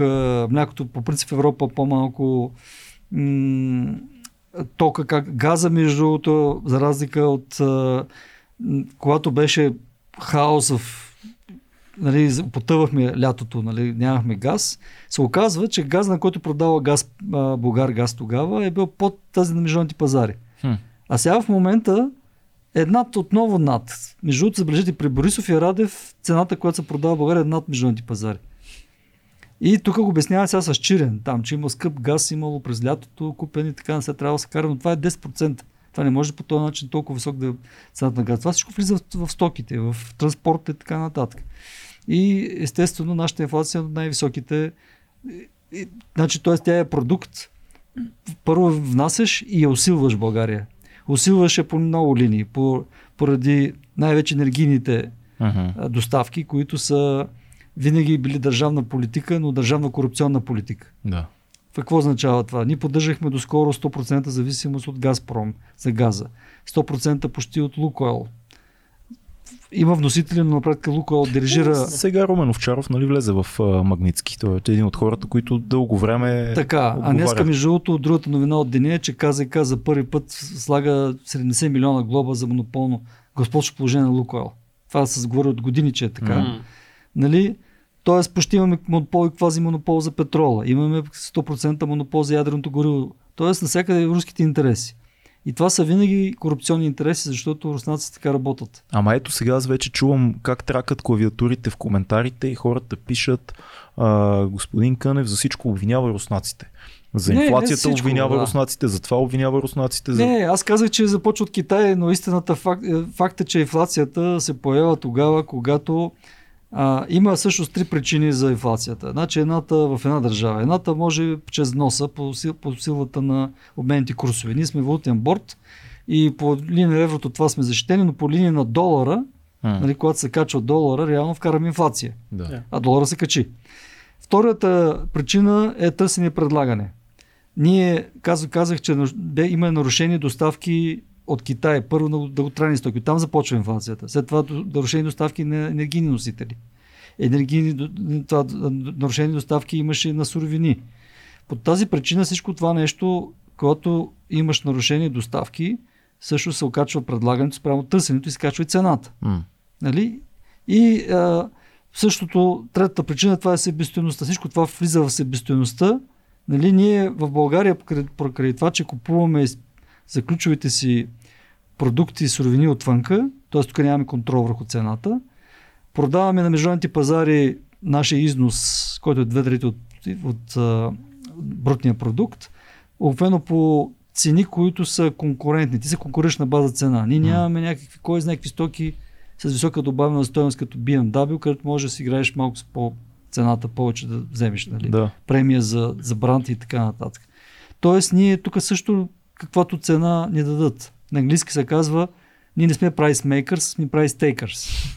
нали? Какво ти казва цена, така цена. Каквото кажат. Тогава какво контролираме? Контролира работодателя само едно нещо, цената на труда. До някъде. Да. Когато имаше повече хора. И затова имаме ниски заплати. Това е и борда също. Нали? Борда така работи, това забравих да го кажа, много важен проблем, който хората също не го разбират, че при валутния борт, поради факта, че ние не можем да обесценяваме валутата. И това също е една причина защо ние не можем да се сравняваме с Полша, Унгария, Чехия, Словакия, кой ни казаха там и така нататък. Словакия не тя влезе вече в еврозона. А, ами ние, ние не можем да девалвираме нашата валута, за да може да правим по-голям износ. При економиката е така. Валутите, тези, които са износителки страните, за да могат да получат по-голяма конкурентоспособност, девалвират, т.е. правят валутата си по-ефтина, колкото тази, на която продават. Mm-hmm. И по този начин увеличават шансовете за своята продажа. Стоките струват по-ефтино. Да. И така изнасят. Ерго, отварям скоба, това е причината за Италия и Гърция, защо задлъжняха, които винаги са дали лош пример. Да. Защото не бяха готови за еврозоната. Те бяха с лирата и драхмата, които постоянно обесценяваха спрямо марката и долара, за да бъдат по-конкурентно способни. Тоест при нас няма риск това да се случи? Не, защото ние сме в евро, ние сме в борт, ние да. сме в фиксиран курс. Mm-hmm. И това е, те станаха вече с фиксиран курс, т.е. реално те са вече в евро. Не, не фиксиран курс, а те са в евро. Нямат какво да обясняват, защото а, нямат контрол върху еврото. А има ли риск приемането на еврото да увеличи инфлацията в България? Няма, на защото ниво. това го говорихме, че всички страни, които са били в борт, имат много дълги години на история на синхронизиране на нашата економика като mm. цикъл с тази на еврозоната. Като инфлация, като лихви, като бизнес цикъл и така нататък. Да. И по тая причина ние сме пак тейкари от всичко, което идва от Европа, а не може да ползваме предимствата на еврото. Да, доста странно положение. Нали? Това, е, това е все едно, че сте поканени някъде на обяд, влезъл си в дома. Ма не може да но, ядеш. Но, но кажеш, аз ще стоя в, в килера, ще чакам да се, да се храните. Нали, ако има някакви трохи, ми ги дайте насам. Да. Това е което става. Това е, това е абсурдно поведение, нали, да сме все едно, че в еврозоната, но не сме в еврозоната. И а, всъщност, това исках да кажа, че като не може да девалвираме валутата, трябва да девалвираме нещо друго. Ние девалвираме труда. Yeah. За да може да съвместим в цената, която продаваме. Ниското заплащане. Нали, какво е събестоеността на стока? Суровините, които ни купуваме отвън на международни цени, нали? И енер, енергийните носители, които ние също вкараме от Русия на монополни цени и те ни прецакват Мгм. за много от нещата. И накрая също труда. И ние замъкнем в международната цена, трябва да смачкаме труда. Само това контролираме. Това реално. контролираме, за да може да се поберем в международната цена, която ни дават отвън. Ужас. А каква част, ето тук има даже въпрос а, от наш последовател, от наш Петрион Слави Да. Чанков, който пита каква част е спекула от тази инфлация? Колко голяма част от инфлацията е все, все пак си е Значи, спекула на а, търговците и на... ако дефинираме спекулата като временни игри на търговци Мгм. да купуват стока ефтино да продават скъпо, а, това е възможно само а, а, ако говорим за стандартни търговци, това е възможно само е много, в много кратък период от време да стане това Мгм. нещо. А, даже тук не говоря за еврозоната, говоря по принцип, когато има а, някакъв някакво събитие, чрезвичайно, както войната в момента. Той в частност по-скоро пита за България. Да, за България Да. казвам. Ето виждате, примерно, ние не сме в еврозоната, Мгм. но имаме по-висока инфлация от тях. Тоест, тук не играе роля каква валута използваме, а всъщност това, че сме близо до войната. Мгм. Това е фактора, който, който влияе. И лихвите дори няма да помогнат. Даже да качим два пъти лихвата, това няма да укроти толкова инфлацията, Да. ако тя се дължи на привнесен ефект отвън. Мгм. А, това само се завърша мисълта, защото е важно. Значи такива търговци нямат никакво значение към спекулата. Това, което има значение за инфлацията, е, че България, поради факта, че имаме олигарси, се създават много такива структури на политически зависими бизнесмени. Мгм. И тези политически бизнесмени не инвестират да бъдат, да бъдат по-конкурентни, разчитат на политически чадъри. Мгм. И те успяват в много отрасли на нашата економика да контролират в някаква степен цените и се създава нещо като квази олигопол. Тоест това означава, че Олигопол е супер, да. да, да. Това означава, че аз не, не притежавам всичко, нали, там дял от пазара, но всички знаят, че аз като намаля цените, ви трябва да намалявате цените. Както прави Лукойл, между другото. да. Да. Нали, защото Лукойл какво прави? Лукойл, отварям пак една скоба, всъщност внася а, петрола, висока цена, а, при- притежава повечето складове за, за доставка и казва така, нали, че аз продавам на тази цена. Ако някой реши да внася на по-ниска цена, те автоматично веднага свалят цената още по-ниска от него и убиват всякакви, всякакви стимули Да. за конкуренция. По същия начин тук или по чрез мащаба на производството, или чрез други начини. Примерно, аз контролирам да кажа твоите доставчици. И да кажем, ако ти ни продаваш на тази цена, ще забърна на твоите доставчици да ти продават на теб. Да. Нали, това се случва на много места и обикновено, сега не искам да казвам силни думи, но общо взето са публични лица тези, които управляват тези структури. Е, за разни браншови организации и така нататък, така познати лица са.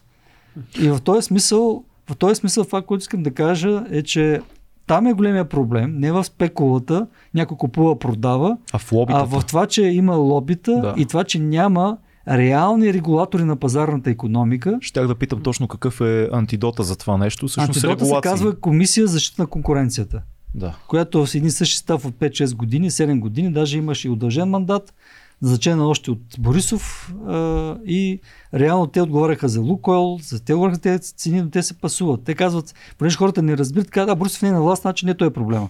Да, ма неговите хора са там.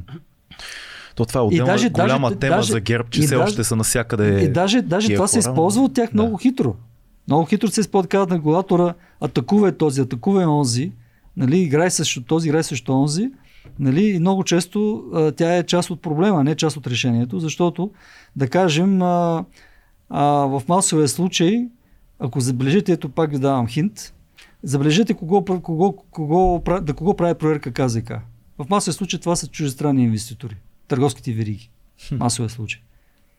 Колко глобени търговци има български търговци? Защото са близо до... Еми да, хората, които- плащат си колко струва това Тоест, нещо. мо- може ли, силно ли е да се каже, че КЗК по някакъв начин шантажира много тънко чуждестранните вериги? Разбира се, разбира се, защото те, те, те... Точно, да, не е шантажира, по-скоро рекетира май е да термина. дейност, бе. Значи, защото, на, защото чуждестранните инвеститори работят по пазарен начин. Те инвестират да са паз... конкурентоспособни. М. Дали в обучение на хората си, в реклама, в менеджмент, в продуктите си, в дистрибуцията си, каквото щете. Да. Докато тези хора, реално като видят такава сила срещу себе си, предпочитат нали, да, да си платят някой да, по политически начин да ги удари през регулации, да ударят конкурентите им, нали? за да, Да. могат те да... Ето, примерно, един такъв мотив беше едно постановление по времето на Борисов 70, М. уж по време на пандемията, че трябва да се засилят българските производители, за да не плащат държавата. Обаче това постановление казваше, че трябва всеки магазин поне 50% българска стока да има. Поне. Което звучи много хубаво на думи. Което между на другото. национално. Хората го приемат, това е народно, така нататък. Обаче, не щеше ли това е противоречие на правата на Европейския съюз? Европейския съюз започна да, се кани да наложи голяма глоба на България и те леко по леко сточи. Трябваше да остане, трябваше да го държат след нова година 2020 и те леко по леко. Ама как го удължиха. как обяснявате това на, на хората, че по Ами, някакъв начин когато има Европейския съюз конкуренция- може да регулира българския пазар и... и... значи ето това, ето това е заблудата, че хората не правят разлика между пазар и производител. Да. когато ко- Работа комисия за защита на, конкуренцията защитава конкуренцията. Тя не защитава играчите, производителите. Да. Тя, тя също насърчава конкуренцията между тях. Защо? Защото когато има голяма конкуренция, падат цените. И тогава хората имат полза от това нещо. А иначе всъщност ти, когато удръж конкуренти, цените се качват. Защо? Чии, чии стоки, обърнете внимание, сега носят най-голямата инфлация? На български производители. На мляко от млечни продукти, български производители и така нататък. Не чуждите, не чуждите. Българските. Чуждите даже имаме Шенген, който пречим да влезе в България достатъчно бързо, нали? Така нататък. Да. Да. Който също е част от играта, голямата игра, трябва да е Шенген на някои ко, хора. кой трябва да контролира КЗК? Смисъл това на европейско ниво трябва да Парламента. случва. Парламента. Да, парламента, тези комисии, регулаторите са към парламента. Те имат мандат. Парламента избира една комисия и казва, ти, примерно, а, тази комисия, да кажем, ти имаш 5 годишен мандат. Ага. И по закони, по европейски процедури нямаш право да им се месиш. Те трябва да, да бъдат уж защитени от политическо влияние, за да могат да си вършат работата. Само, че като сложиш твои хора вътре, Да. нали, които са е там, влияние. той е, че това се извръщава, нали, като смисъл. И даже забележете какво се случва с комисиите. Тези, които вършат работа като КЗК, вършат работа в кавички имам предвид, Вършат на някой работа. на някоя работа, Да. те си остават, продължават мандатите им, те са изтекли отдавна, ама реално те си ги удържават там за още време и така нататък. Докато там, когато се случи, не щеш ли по някаква причина, някой не върши работа вече. Не ни върши на, на тези хора работа. Както стана с, с КЕВР, Комисията за енергийно водно под, да. Да. регулиране, промяната успяха да сложат свой човек за начало на промяната. Оп, изведнъж Конституционен съд нито за Конституция става въпрос, нито за нищо. Правилата за конкуренция не били спазени при избор на, нямам какво беше на дето и така нататък. Някакъв абсурден. Намериха си нещо. И Да. смениха веднага избрание, защото Ще не е удобен. не е удобен. Не слуша, да, както се точно казва. така. Това е Ето, много, много мрачна картина. Това е Големия големия проблем. Това е големия проблем на хората. Ето пак връщаме се до хората. Че хората трябва да имат грамотност как работи пазарната економика и кой, кой за какво отговаря. Нали, не отговаря този, който управлява в момента държавата, има регулатори, които не се вършат работата.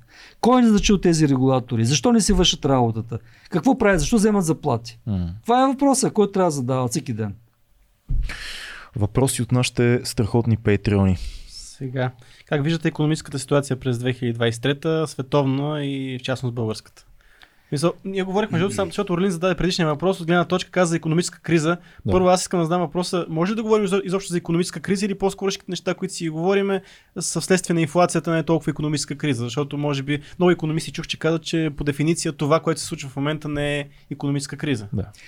Ами, много хубав въпрос. А, а, всъщност, а, дефиницията за криза, се казва рецесия, кризата да, реално, рецесия.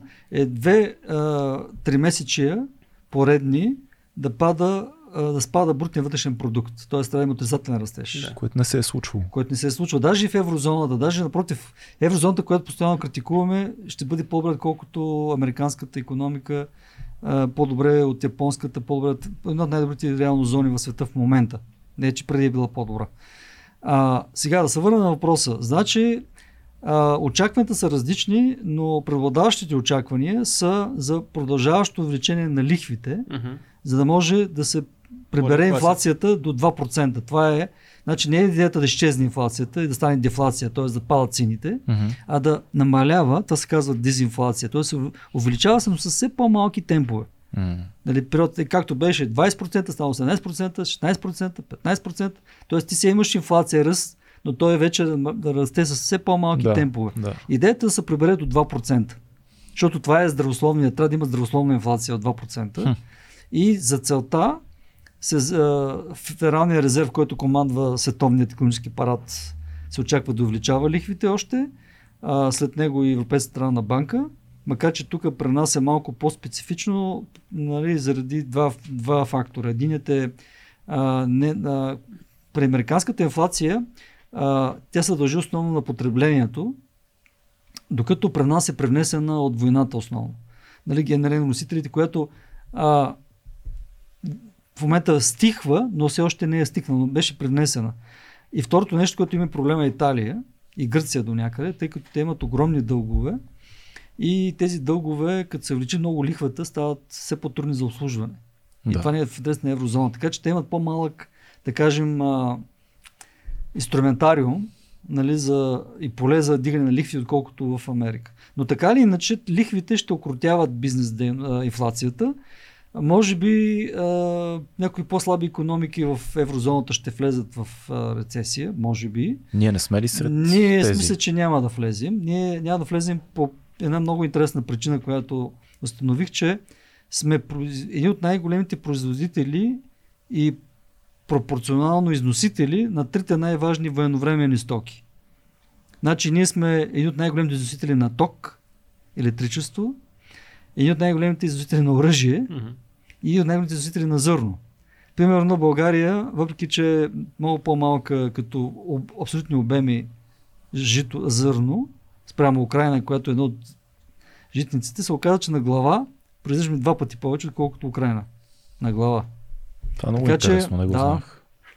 Ето един въпрос, който може да, да е в тази Само линия. завърша, да. понеже не отговарям на, на колегата, който задава този въпрос. А, така че моите очаквания са за а, малък растеж през годината, с затихваща инфлация. Говорите на световно ниво. На, не, говоря сега момента за България, а, okay. но в общо, в общо взето това ще бъде на световно ниво, като тук си оставям вратичка а, при положение, че няма някаква невероятна ескалация на конфликта а, в Украина, който излезе извън границите mm-hmm. на Украина. Нали, това вече а, променя... Това, това винаги, е, винаги трябва това да Това променя играта. Ако, продължа, ако допуснем, че ще продължават войни действия, но, но по този начин в момента, без да излиза конфликт, без да ескалира, аз предвиждам, че ще очакваме една трудна година, но далеч не е кризисна година. Добре. Само да вмъкна а, за всички, които ни слушат и гледат, а затова е важно, приятели, да изпращаме оръжие легално, за да не излезе извън границите на Украина. Просто бележка от мен. Бележка, да. От, от авторите. От авторите. Да. така, как, какви стимули могат да се приложат за съживяване на економиката в провинцията ни? А, това е много важен въпрос. Много важен. Ами това е много дълга тема, защото е, не може да се отговори накратко, да. а, тъй като аз самия съм роден от провинцията и моят, град, моят роден град Свищов, между другото е а, България е една от най-бързо стопяващите се нации в света, даже да. най-стопяваща се нация бързо. А Свищов е може би пък най-бързо изчезващия град. Ужас. Когато аз бях 75% дете... сме провинциалисти, така че няма Само той е София, да, така че... Да. И то не е по корен, само съм се родил тук, нашите са от Бургас реално. Като бях нали, младеж, юноша, Свищов беше 50 хиляди град, сега е 12 хиляди град. Ау. Представете си какво става просто. Това говорим за 30 години. Да. При прехода. Прехода започна около 45-50, сега е 20 хиляди. Абсолютно тотално разбит град. А, сега как, и някой пита, кажи ми как да възстановим Свищов, примерно. Ами, значи, първото нещо, което за мен е, е важно, е а, да разберем с какви ресурси разполага съответният град. Тук под ресурси разбирам а, м, локацията. Какво носи тази локация? Mm. Има ли край нея някакви пътни водни артерии? Mm. Как могат да се използват тези водни артерии? Или пътни артерии, ако на Дунава, аз за Дунава си мисля това казвам за водни артерии. А, какво... Всичко, всичко тръгва от бизнеса. Трябва да дойде бизнес там. Нали? Това, е, това е принципа. Примерно да кажем, ако говорим за успешни примери, Пловдив е уникален случай. Пловдив, между другото, може би вие не си спомняте, но 90-те години беше почнал да, изчез, да намалява много бързо. И даже имаше слухове, че по- стана по-малък от Варна. Беше много зле, като Варна и Бургас вървяха нагоре. Даже и Стара Загора. Да. Обаче направиха тази зона Тракия едни предприемачи и града се преобрази и сега е, може би най-хубавият град за място живеене в България даже. Пловдив е страхотен град. Да. да. Ето така стана частната инициатива, която тръгна от тази. Дойдоха невероятно много използваха локацията, че между Турция и Европа, нали, използваха там зоната, много предимства на Пловдив и така нататък. Топло, работници има около работна ръка и проче, много такива неща. Шумен е друг много добър пример. Шумен също е много успешна зона, mm. Който по-човеко се възражда. Нали? Тя, техният проблем сега в момента, че тези, които идват, не са не плащат високи заплати, но няма, почти няма безработица. Mm. Така че а, тръгва всичко това да видим какво да направим, че да дойде някой в града. Как да ги привлечем? Как да ги привлечем? Ма това е на държавно ниво, трябва нещо а, да се трябва на държавно ниво и работа да. с общините. То да. е по принцип, затова има регионално министерство, което трябва да работи с общините и да води регионално развитие. Това, това е развитие на регионите. Uh-huh, това е. Министерството. Да построи пътища, държавата финансира инфраструктурата, да свържи тази община с други, да може да се пътува. Ако някой не може пък там да, да дойде инвеститор, да може отиде човека да работи а, на друго място с удобен транспортно да ни напуска. Нали, всичко тръгва от това хората, които са там, какъв състав имат, какво могат да правят, нали? т.е. това е ресурса, каква инфраструктура има и какво може да продължим един инвеститор. Много комплексно звучи всичко. Много комплексно звучи и затова е много трудно разрешим проблем. Но първото нещо, което трябва да се направи е да решим транспортния проблем на Северна България. Защото България за това, че няма магистрали да. и за това, че а, не е свързана както Южна с развити държави или поне по-развити от нас като Турция и, и, и Гърция, ако щете, даже Сърбия беше в 200 години по-развита от нас, а, а бедна Румъния, която сега едва сега не изпревари, нали? но преди беше супер бедна държава. И с кого да, с кого да прави бизнес Северна България? Планината, нали? И така нататък. Няма инфраструктура, ужасно скъпо струва транспорта. Хората почнаха да се изнасят, намалява ужасно много. А, сега там а, има проблем с... А, той е и предимство и недостатък с земеделието, защото се агрегира земята. Uh-huh. Има латифунди големи, така да се каже, с огромна агрегирана земя. Какво която... значи латифунди, извинете? Това са от латиноамерикански термин за едни големи площи земеделски, които така. са от, от общо управление. Аха. Така позитивното е, че се използва земята да ражда и да изнася. Негативното е, че това е в много малки ръце. Хората които са собственици на земите, получават някакви мизерни това ренти. Е, това е като в... Като арен... арентата. Не, това е като в Тунис Арендатори, да, да. арендодатели арендо... и найматели, да. да. Да, в Тунис има, аз пред лятото бях в Тунис, там има такъв казус с а, маслините. Всъщност няколко човека на пръстите на двете, на четири ръце се броят, делят целия пазар на, на маслини и плащат супер малко на, на работниците. Всъщност хората, които държат земите са олигарси, един вид, маслинови да, олигарси. Да, обратно ти имаш да. земя, пък нищо не получаваш от нея. Да. Тук е по-скоро това. Тук земята, разбрах. понеже а, неправилно според мен се направи така реституция през 90-те години, където цялата земя беше почти държавна, или на ТКЗ-та, които бяха реално като на чедните ТКЗ, но без ясни граници. Взе се закон, който казва, връщаме земята както е била 45-та година, преди да дадат комунистите. В старите си граници. В старите си, да. реални граници. Реални граници, да. Това до някъде обезвъзмезди собствениците точно това, което имаха да получат, обаче те бяха вече стари, без наследници или с наследници, които искат да занимават с това нещо, разпокъса с земята. И с... От нея много години да. хора, които или са прекупвачи и казва се комасиране на земята в общи по-големи парцели, или просто издирваш кои са собствениците, им плащаш аренда да ползваш земята им за 10 години, да кажем. Взимаш целия а, район. За, за да можеш да агрегираш земята, да я комасираш, се казва, нали? И да можеш да я ползваш за големи земеделски цели. Нали? Да. За да можеш да. Затова сме толкова добри с житото и зърните култури. Казах, че много произвеждаме и изнасяме, но това е с ниска добавена стойност. Това не е нещо, а, което, да кажем, биопродукт или някакъв труден продукт, който дава много голяма стойност. Да. Нали, това е големия проблем, че а, освен това най-вероятно ГМО са ползва на тези площи и те вече не стават за биоземеделие, което е земеделието, което е много скъпо струващо и може да ни прави богата държава. Хм, интересно. Ще ви кажа два случая тук, ако имаме време. Не знам. Имаме, кажете. Имаме време. Да, ето, давам пример с един продукт, който не е толкова типичен. Мед. Mm-hmm. А, аз съм правил анализи за износ на български мед за австрийския пазар също за, кажа, за европейския пазар и установих, че Изключително трудно се продава да пробиеш. Има страшно голям наплив от цял свят. Да. Ако успееш някъде нещо да качиш някой верига там да правиш, 5% марш, много мизерен. Хм. И същевременно случаят в моята бизнес практика ми отведе до много интересен случай с производител на биомед. А то не е ли, то меда като цяло ти не може да не го произвеждаш по Има ли природосъоб- необилмет? Не, не, биомет не, има ли? може, може. Значи за биомед трябва да много зависи къде живеят пчелите. А, Има ли наоколо площи, които са ползвали ГМО, защото те да, те и подбират, отиват те да. ходят всякъде да смучат, нали, така нататък. Трябва да има чисти райони, трябва по определен начин да се гледат нещата, трябва да си сертифициран за това нещо. А сертификатора проверява тези неща дали ставаш. Да. Обикновено при нас това е по-скоро в южна, около Раковския район. Там се прави такъв а, мед и още няколко други места и към планините, където е по-чисто. И се оказва, че втория или третия най-голям производител на биомед в Европа е българи, българска фирма, която има такива кошери. Тя не притежава всички кошери, но тя самата а, ги организира, обединява кооператив, който се лицензира за всичко това нещо, да те изкупуват меда. Как се казва фирмата? Кажете да направим една хубава реклама.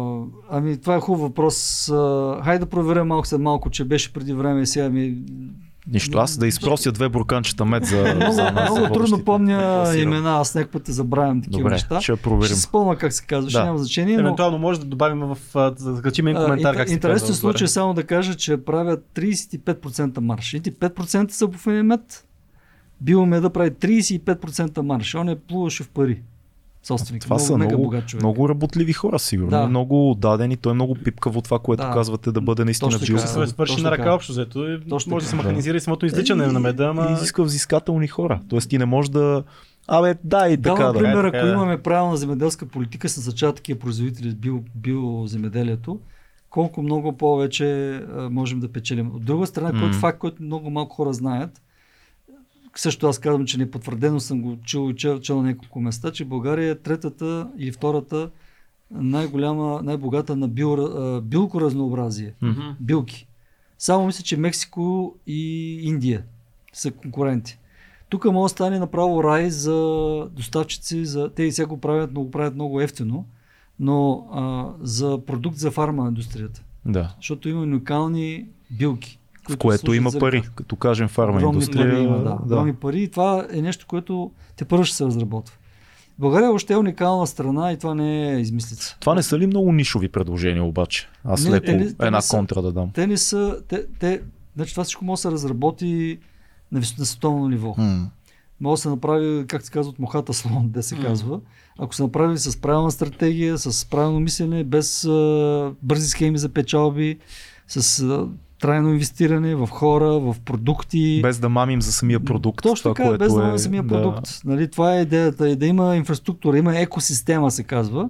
Да има екосистема от доставчици, клиенти, производители, да има между тях начин, по който, както работят сега новите IT компании, Да. помежду си в екосистема, така и да работи цялата но всички други индустрии. Клъстъра се направят и така нататък. Модел- ако мо- кулинарния, туризъм, ако кулинарния бранш се развие, той туризма се развива, защото Факт. хората искат да посетят тук, за да опитат тия продукти на мястото. Така че всичко е свързано според мен. Ако... Много е интересно. Да, ето тук Да. точно така. Значи ние не сме развили културния туризъм, Да. винения туризъм, планинския туризъм, дори ако щете, какво нещо не се сещам, нещо там имаше, какви още видове туризми имаше, историческия туризъм. О, този, Нали, е, този трябва да ни е много силен, а пък не се получава. Да, защото всичко идва някакъв никъдърен министр, който слага, понеже някакъв незначителен сектор, там го дадат някой младши партньор, слага се той първото нещо, което да поръча на своя фирма външна стратегия за туризма Да. или сайт за туризма. Това Да. е Сайт е много важен. да, винаги и се вини там 50-60 хиляди лева да се откраднат, нали, с да, поръчка. бързо да може. Да. Набързо се направите. Това е туризма и накрая ние какво направихме? Ние публикувахме страхотен клип, който ще привлече много туристи. И клипа какво е? Това как, ще гледам от 200 човека. как ходят а, там по жаравата, там някакви, как еди какво си.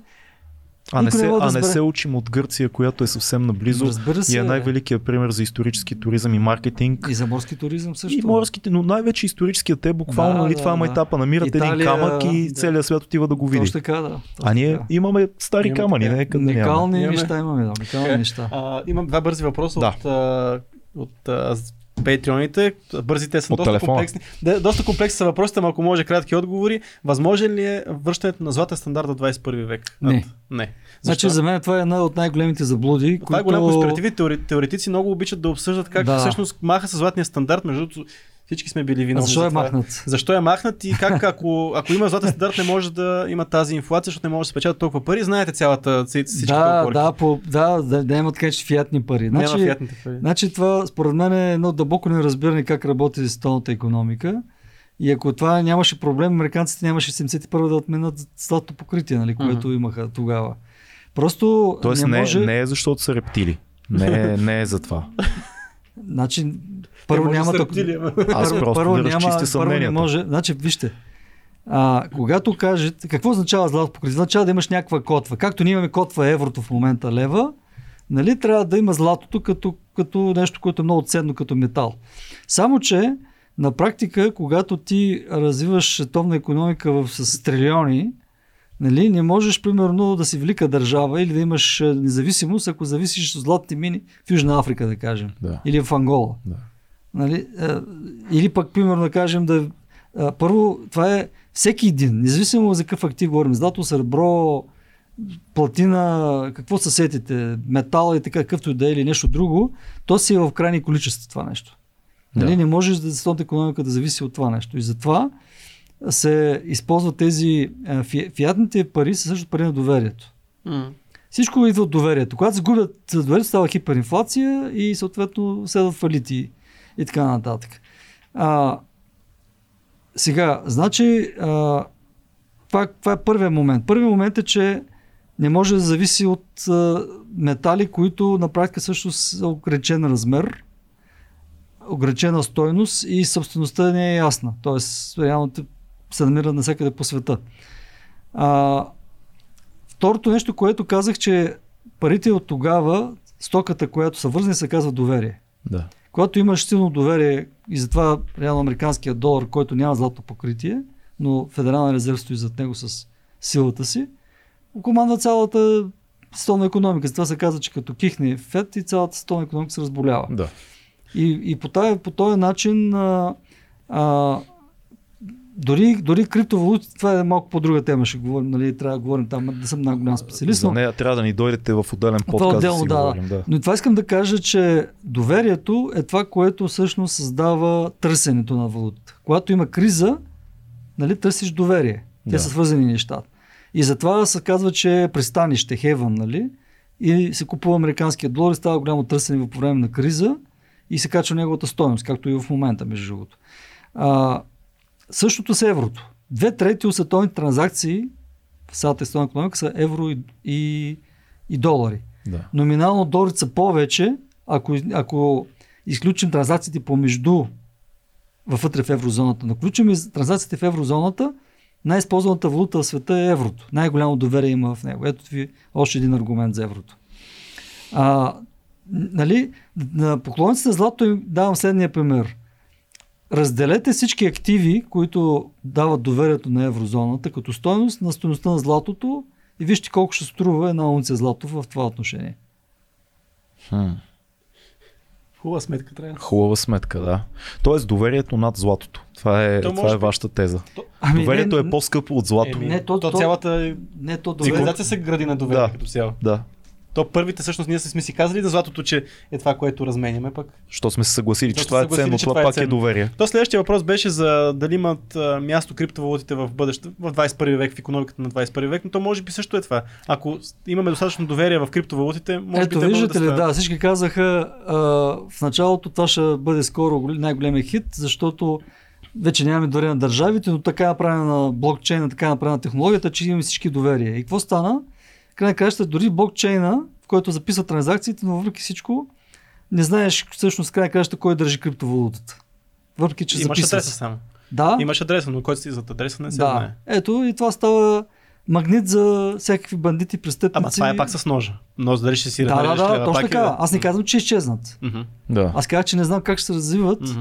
но няма толкова лесно да изместят традиционните пари, точно защото за традиционните пари има суверен, който поема отговорност, Да. дава гаранции.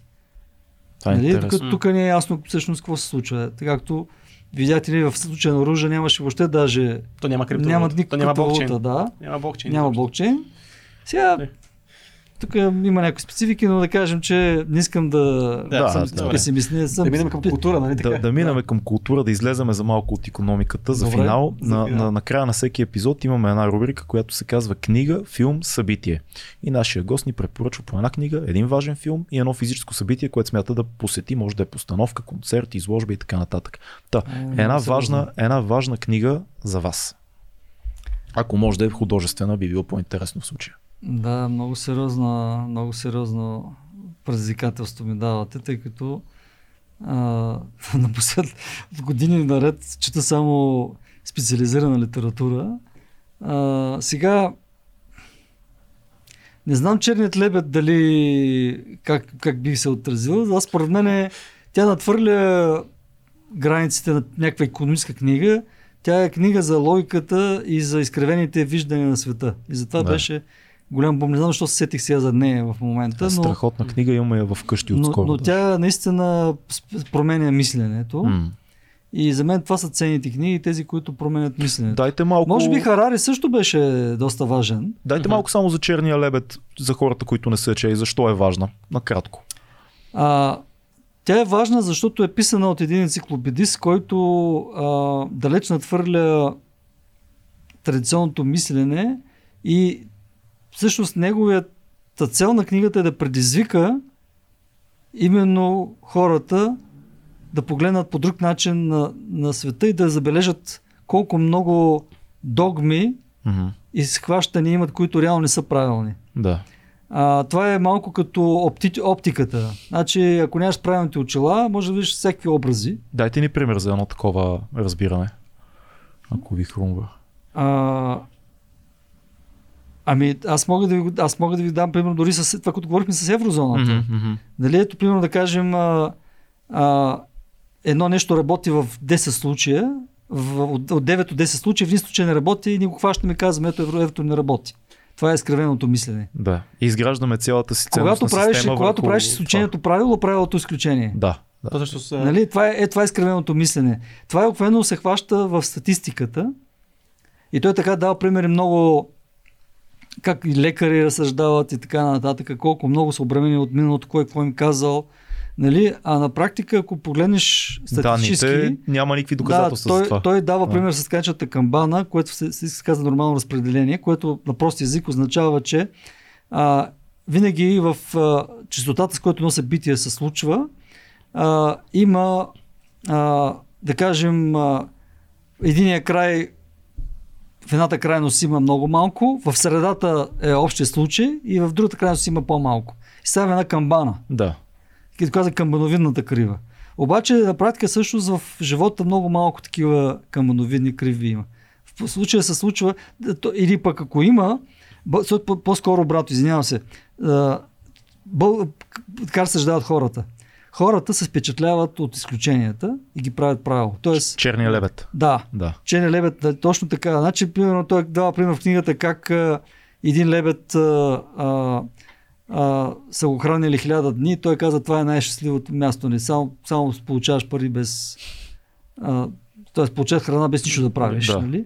Докато обаче на хиляда първия ден, примерно, идва някой го ножа и така нататък. Сега събитие. Да. Черно събитие. Черен лебед се казва, защото се е вярвало години наред, хиляди години, че лебедите са само бели. Да. И в един момент се появяват реално черни лебеди, което се оказва, че това е внезапно. Това е рядко явление, което рядко явление има потенциала да обърне изцяло системата. То- Тотално по друг начин се правят нещата. Ето вие сте живели щастливо, накрая умирате. Ден, а, един ден умирате без да искате, така да си кажа. Тоест ря- рядко явление, което променя погледа ни към цялата система. Ние почваме да си правим така, да. заключения по, Точно така, по да. рядкото явление. Точно така. И примерно, даже ще ви дам пример, той какво прави на борсата, за тези, които инвестират. Да. Той не инвестира там, където хората ходят. Дали, това е масовия случай кабину, в кабината крива. В икономия се казва the bandwagon effect, т.е. хората, като видят нещо, се качат на каруцата с другите. Нали? Защото другите го правят. Стадния ефект. Стадния ефект. И като Да. почне да пада нещо, веднага... Мас, масовия случай така работи, психозата и страха така работят. Някой прави нещо, гледаш веднага и почваш, ти се включваш там, нали? бягаш и така, без да мислиш много. да. И той, примерно, е станал много богат. Той е бил брокер, между също. Той работи, и това е работил.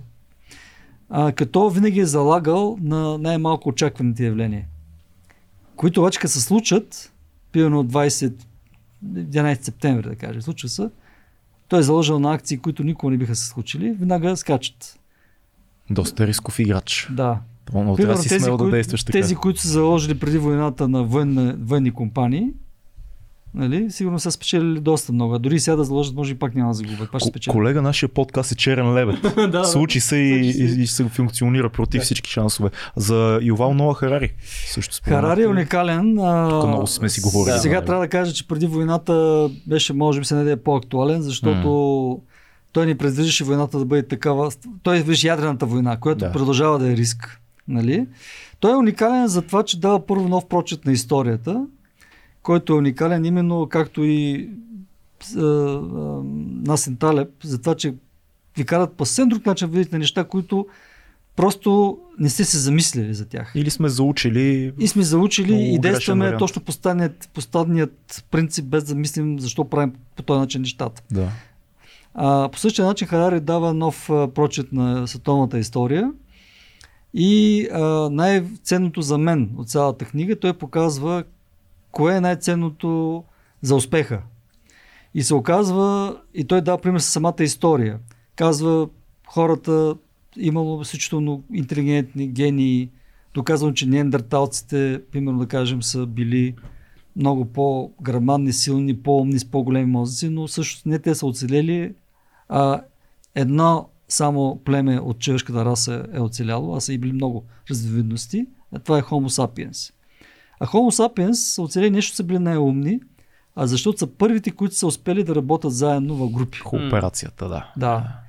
Били са по-малки, но са успели да създадат организация достатъчно ефективна, че да пребори всеки един друг.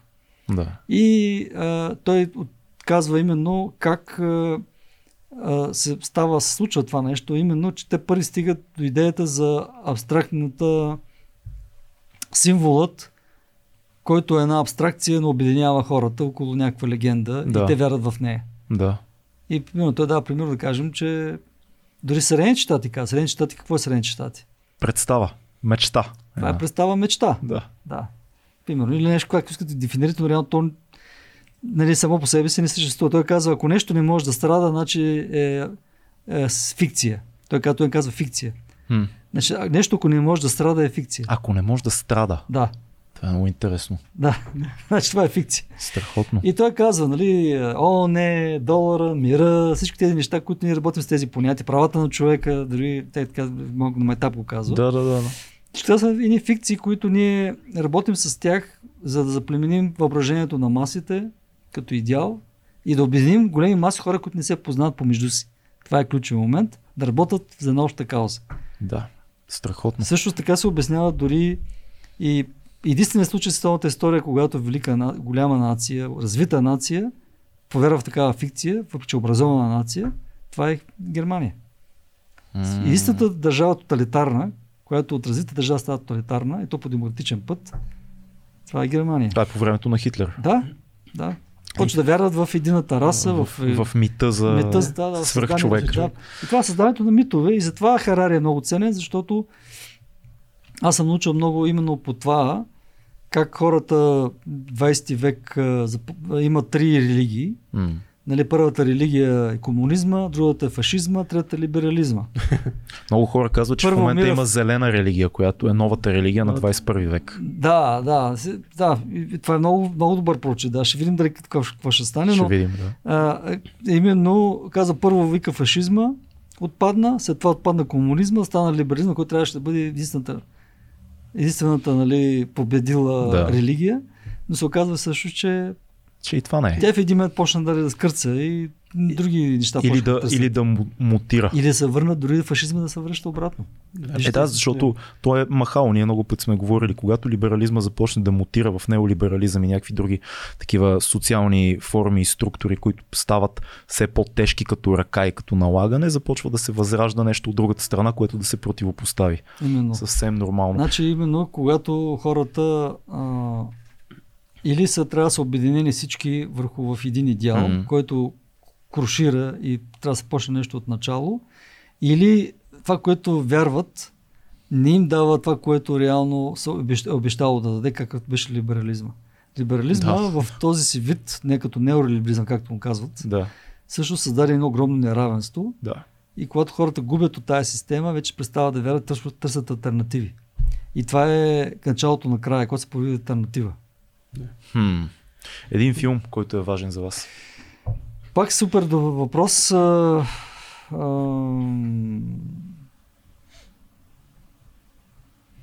може да е нещо, което сте гледали наскоро или нещо, което сте гледали в някакъв момент през живота си и вие се запечатало. Не знам защо, а, въобще не мога да кажа, че ми е любимия филм, но сети за един филм, който а, съмнявам се, че някой го гледал тук, защото не е от най-известните. Аз съвсем случайно попаднах в едно кино. Уморен след дълги работен ден в началото на кариерата и влязох в едно кино, френски филм. И се чудих как мога така тъп, тъпня да попадна нали, да гледам филм. Филма се казваше един така а, един така случайен герой, един така особен герой, един така случайен герой се казваше. Не, един така необикновен герой. Един така необикновен герой се казва филма. Значи, тя, тя е една велика история, защото това показва обратите на съдбата. Mm.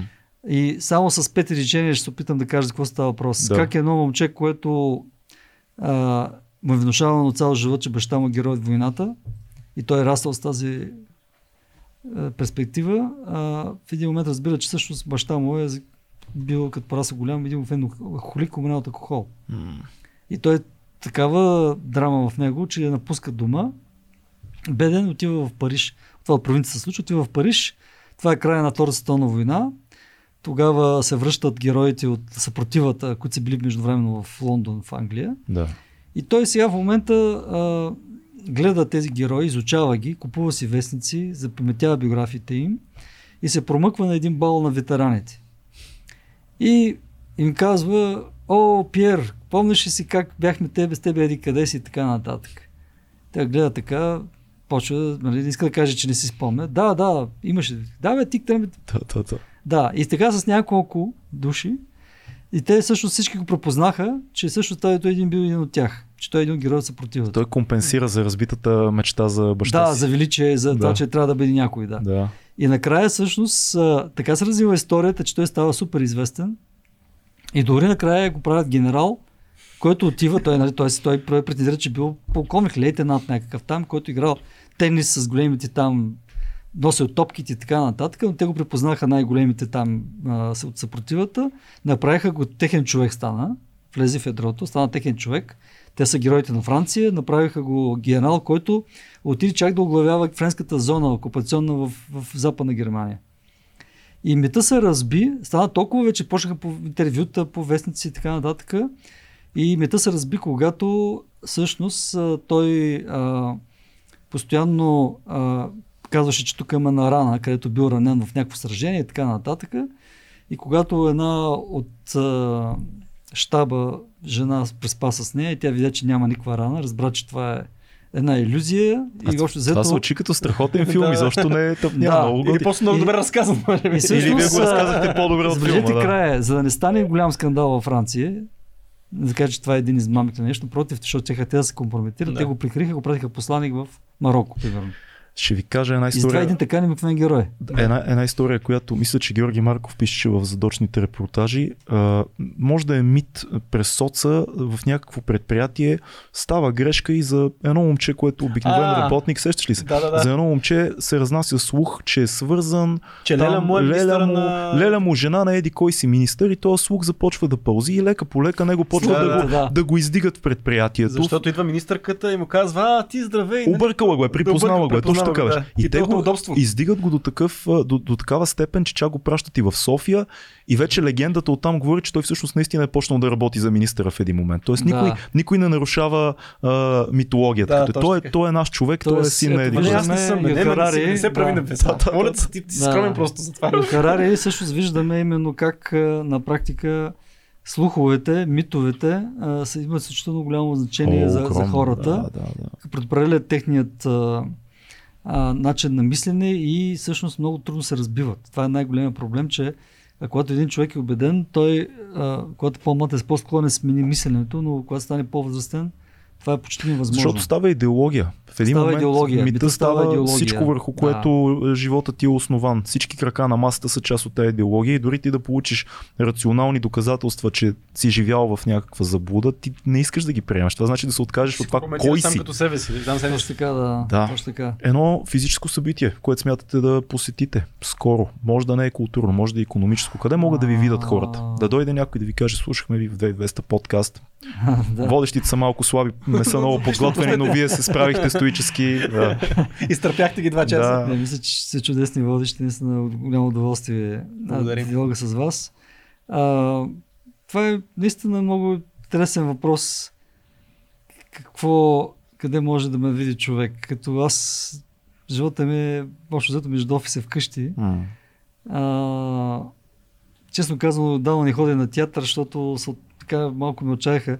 Една клюка, ако мога да се похваля, всъщност а, Джон Малкович, за който не можах да а, си купя билети. Еми, и, и ние не можахме. Им, имаме нещо общо с него. Завършили сме един същи университет в Штарените щати. Сериозно? да. Кой университет това? Illinois State University. Вижте. Само, че аз завърших финанси, той завършил в актьорско майсторство. А, трябваше да му се обадите да кажете, Джон. Само, не, да, да, Джон. Не по същото време, да. А, Тия на страна, да. А, честно казано, аз а, обичам а, обществените каузи, макар че не съм общественик в смисъла на активист. Да. А, обичам точно такива предавания като вашите, защото а, ако нещо ме прави полезен и, и, и доволен от себе си, това е да споделям това, което съм научил а, в политиката, геополитиката, а, економиката и бизнеса и хората, които са в него, защото аз съм почти 30 години близо. Да. Бизнеса е познавам почти така основните играчи и виждам други неща, които хората не ги знаят. И изключително много са, са потиснат, когато виждам лъжите, които се тиражират. Затова ли толкова рядко ви виждаме в големи медии?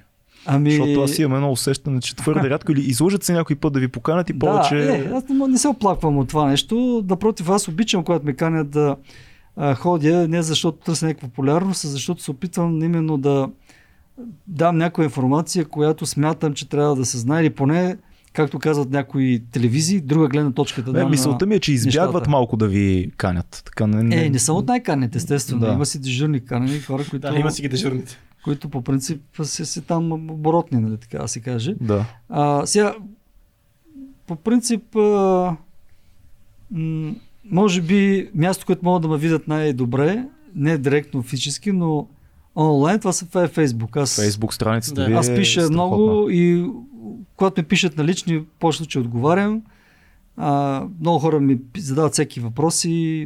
Ли- Лични съвети съм давал там, където смятам, че съм компетентен. И доста хора ви четат, между другото. Дай Боже Това да е е- така. е Дай Боже да е така. И това го казвам без куртуазия или без някаква самомнение или самомнителност. А, когато избухна войната, аз го приех наистина като лична кауза да отделям всеки ден, началото на деня, защото стане ми остане време, един час да кажа нещо, което имам да кажа, ако имам какво да кажа, естествено, на база това, което станало предния ден като интерпретация на голямата картина. Да. Аз искам хората да виждат голямата картина, защото това е големия проблем, защо хората не разбират еврото, защо не разбират, защо това е важно, защо не е важно. За какво ме интересува мен там, че някой горе краде, какво ме интересува това, че им някакъв прокурор трябва да го сменят, какво ме интересува там, дали е евро или лев. Мен аз тук гледам да получавам директно шепата нещо и това ме интересува, което ми го обеща и за него гласувам. Само, че това е един а, много голям проблем, тъй като руският модел е точно този да се краде от всички и да се дава на най-бедните, колкото да ги държи и да купува тяхната подкрепа. И страдащи са тези, които са по средата, средната класа, Да. която е тази, която може да твори, може да създава, може да печели без държавата и която има нужда, забележете, от закон да я пази, нали, да създава справедливост, да, да пази техния труд и продукт. И затова има един, едно менгеме, което хората не го разбират. Между, съюз между най- най-богатите олигарсите, които са, често това са кражби, и най-бедните, които реално чакат нещо в шепата да гласуват за тези... И така се поддържа олигархията. Това е реално, пар екселанс, това е, Това е олигархията. И хората не го разбират това нещо много често. А естествено, че олигархията има медии, които постоянно заблуждават и подхвърлят незначителни да. теми за дискусия, която може да се върти нон-стоп. Като не стане не умръзе нещо, в, в, в нещо друго се подхвърля и така нататък. Аз мисля, че има много какво хората да прочитат и много ще се радваме и за в бъдеще да ни гостувате по теми, които се да. отварят, защото са ни къси два часа с вас, това е сигурно. Благодаря за което. Благодарим ви за гостуването, а вие, приятели, не забравяйте да чекнете линка отдолу към нашите приятели от Career Show. Първото събитие е на 16 март. Всичко е описано. Регистрацията е как, колега? А, задължително, но напълно безплатно. Напълно безплатно. Точно така. А. И другите два линка да посетиме. Оставяме вашия Facebook, оставяме и нашия Patreon и всичко ще е наред. И да сме живи и здрави. Да. Ще се видим скоро пак. Чао! Чао.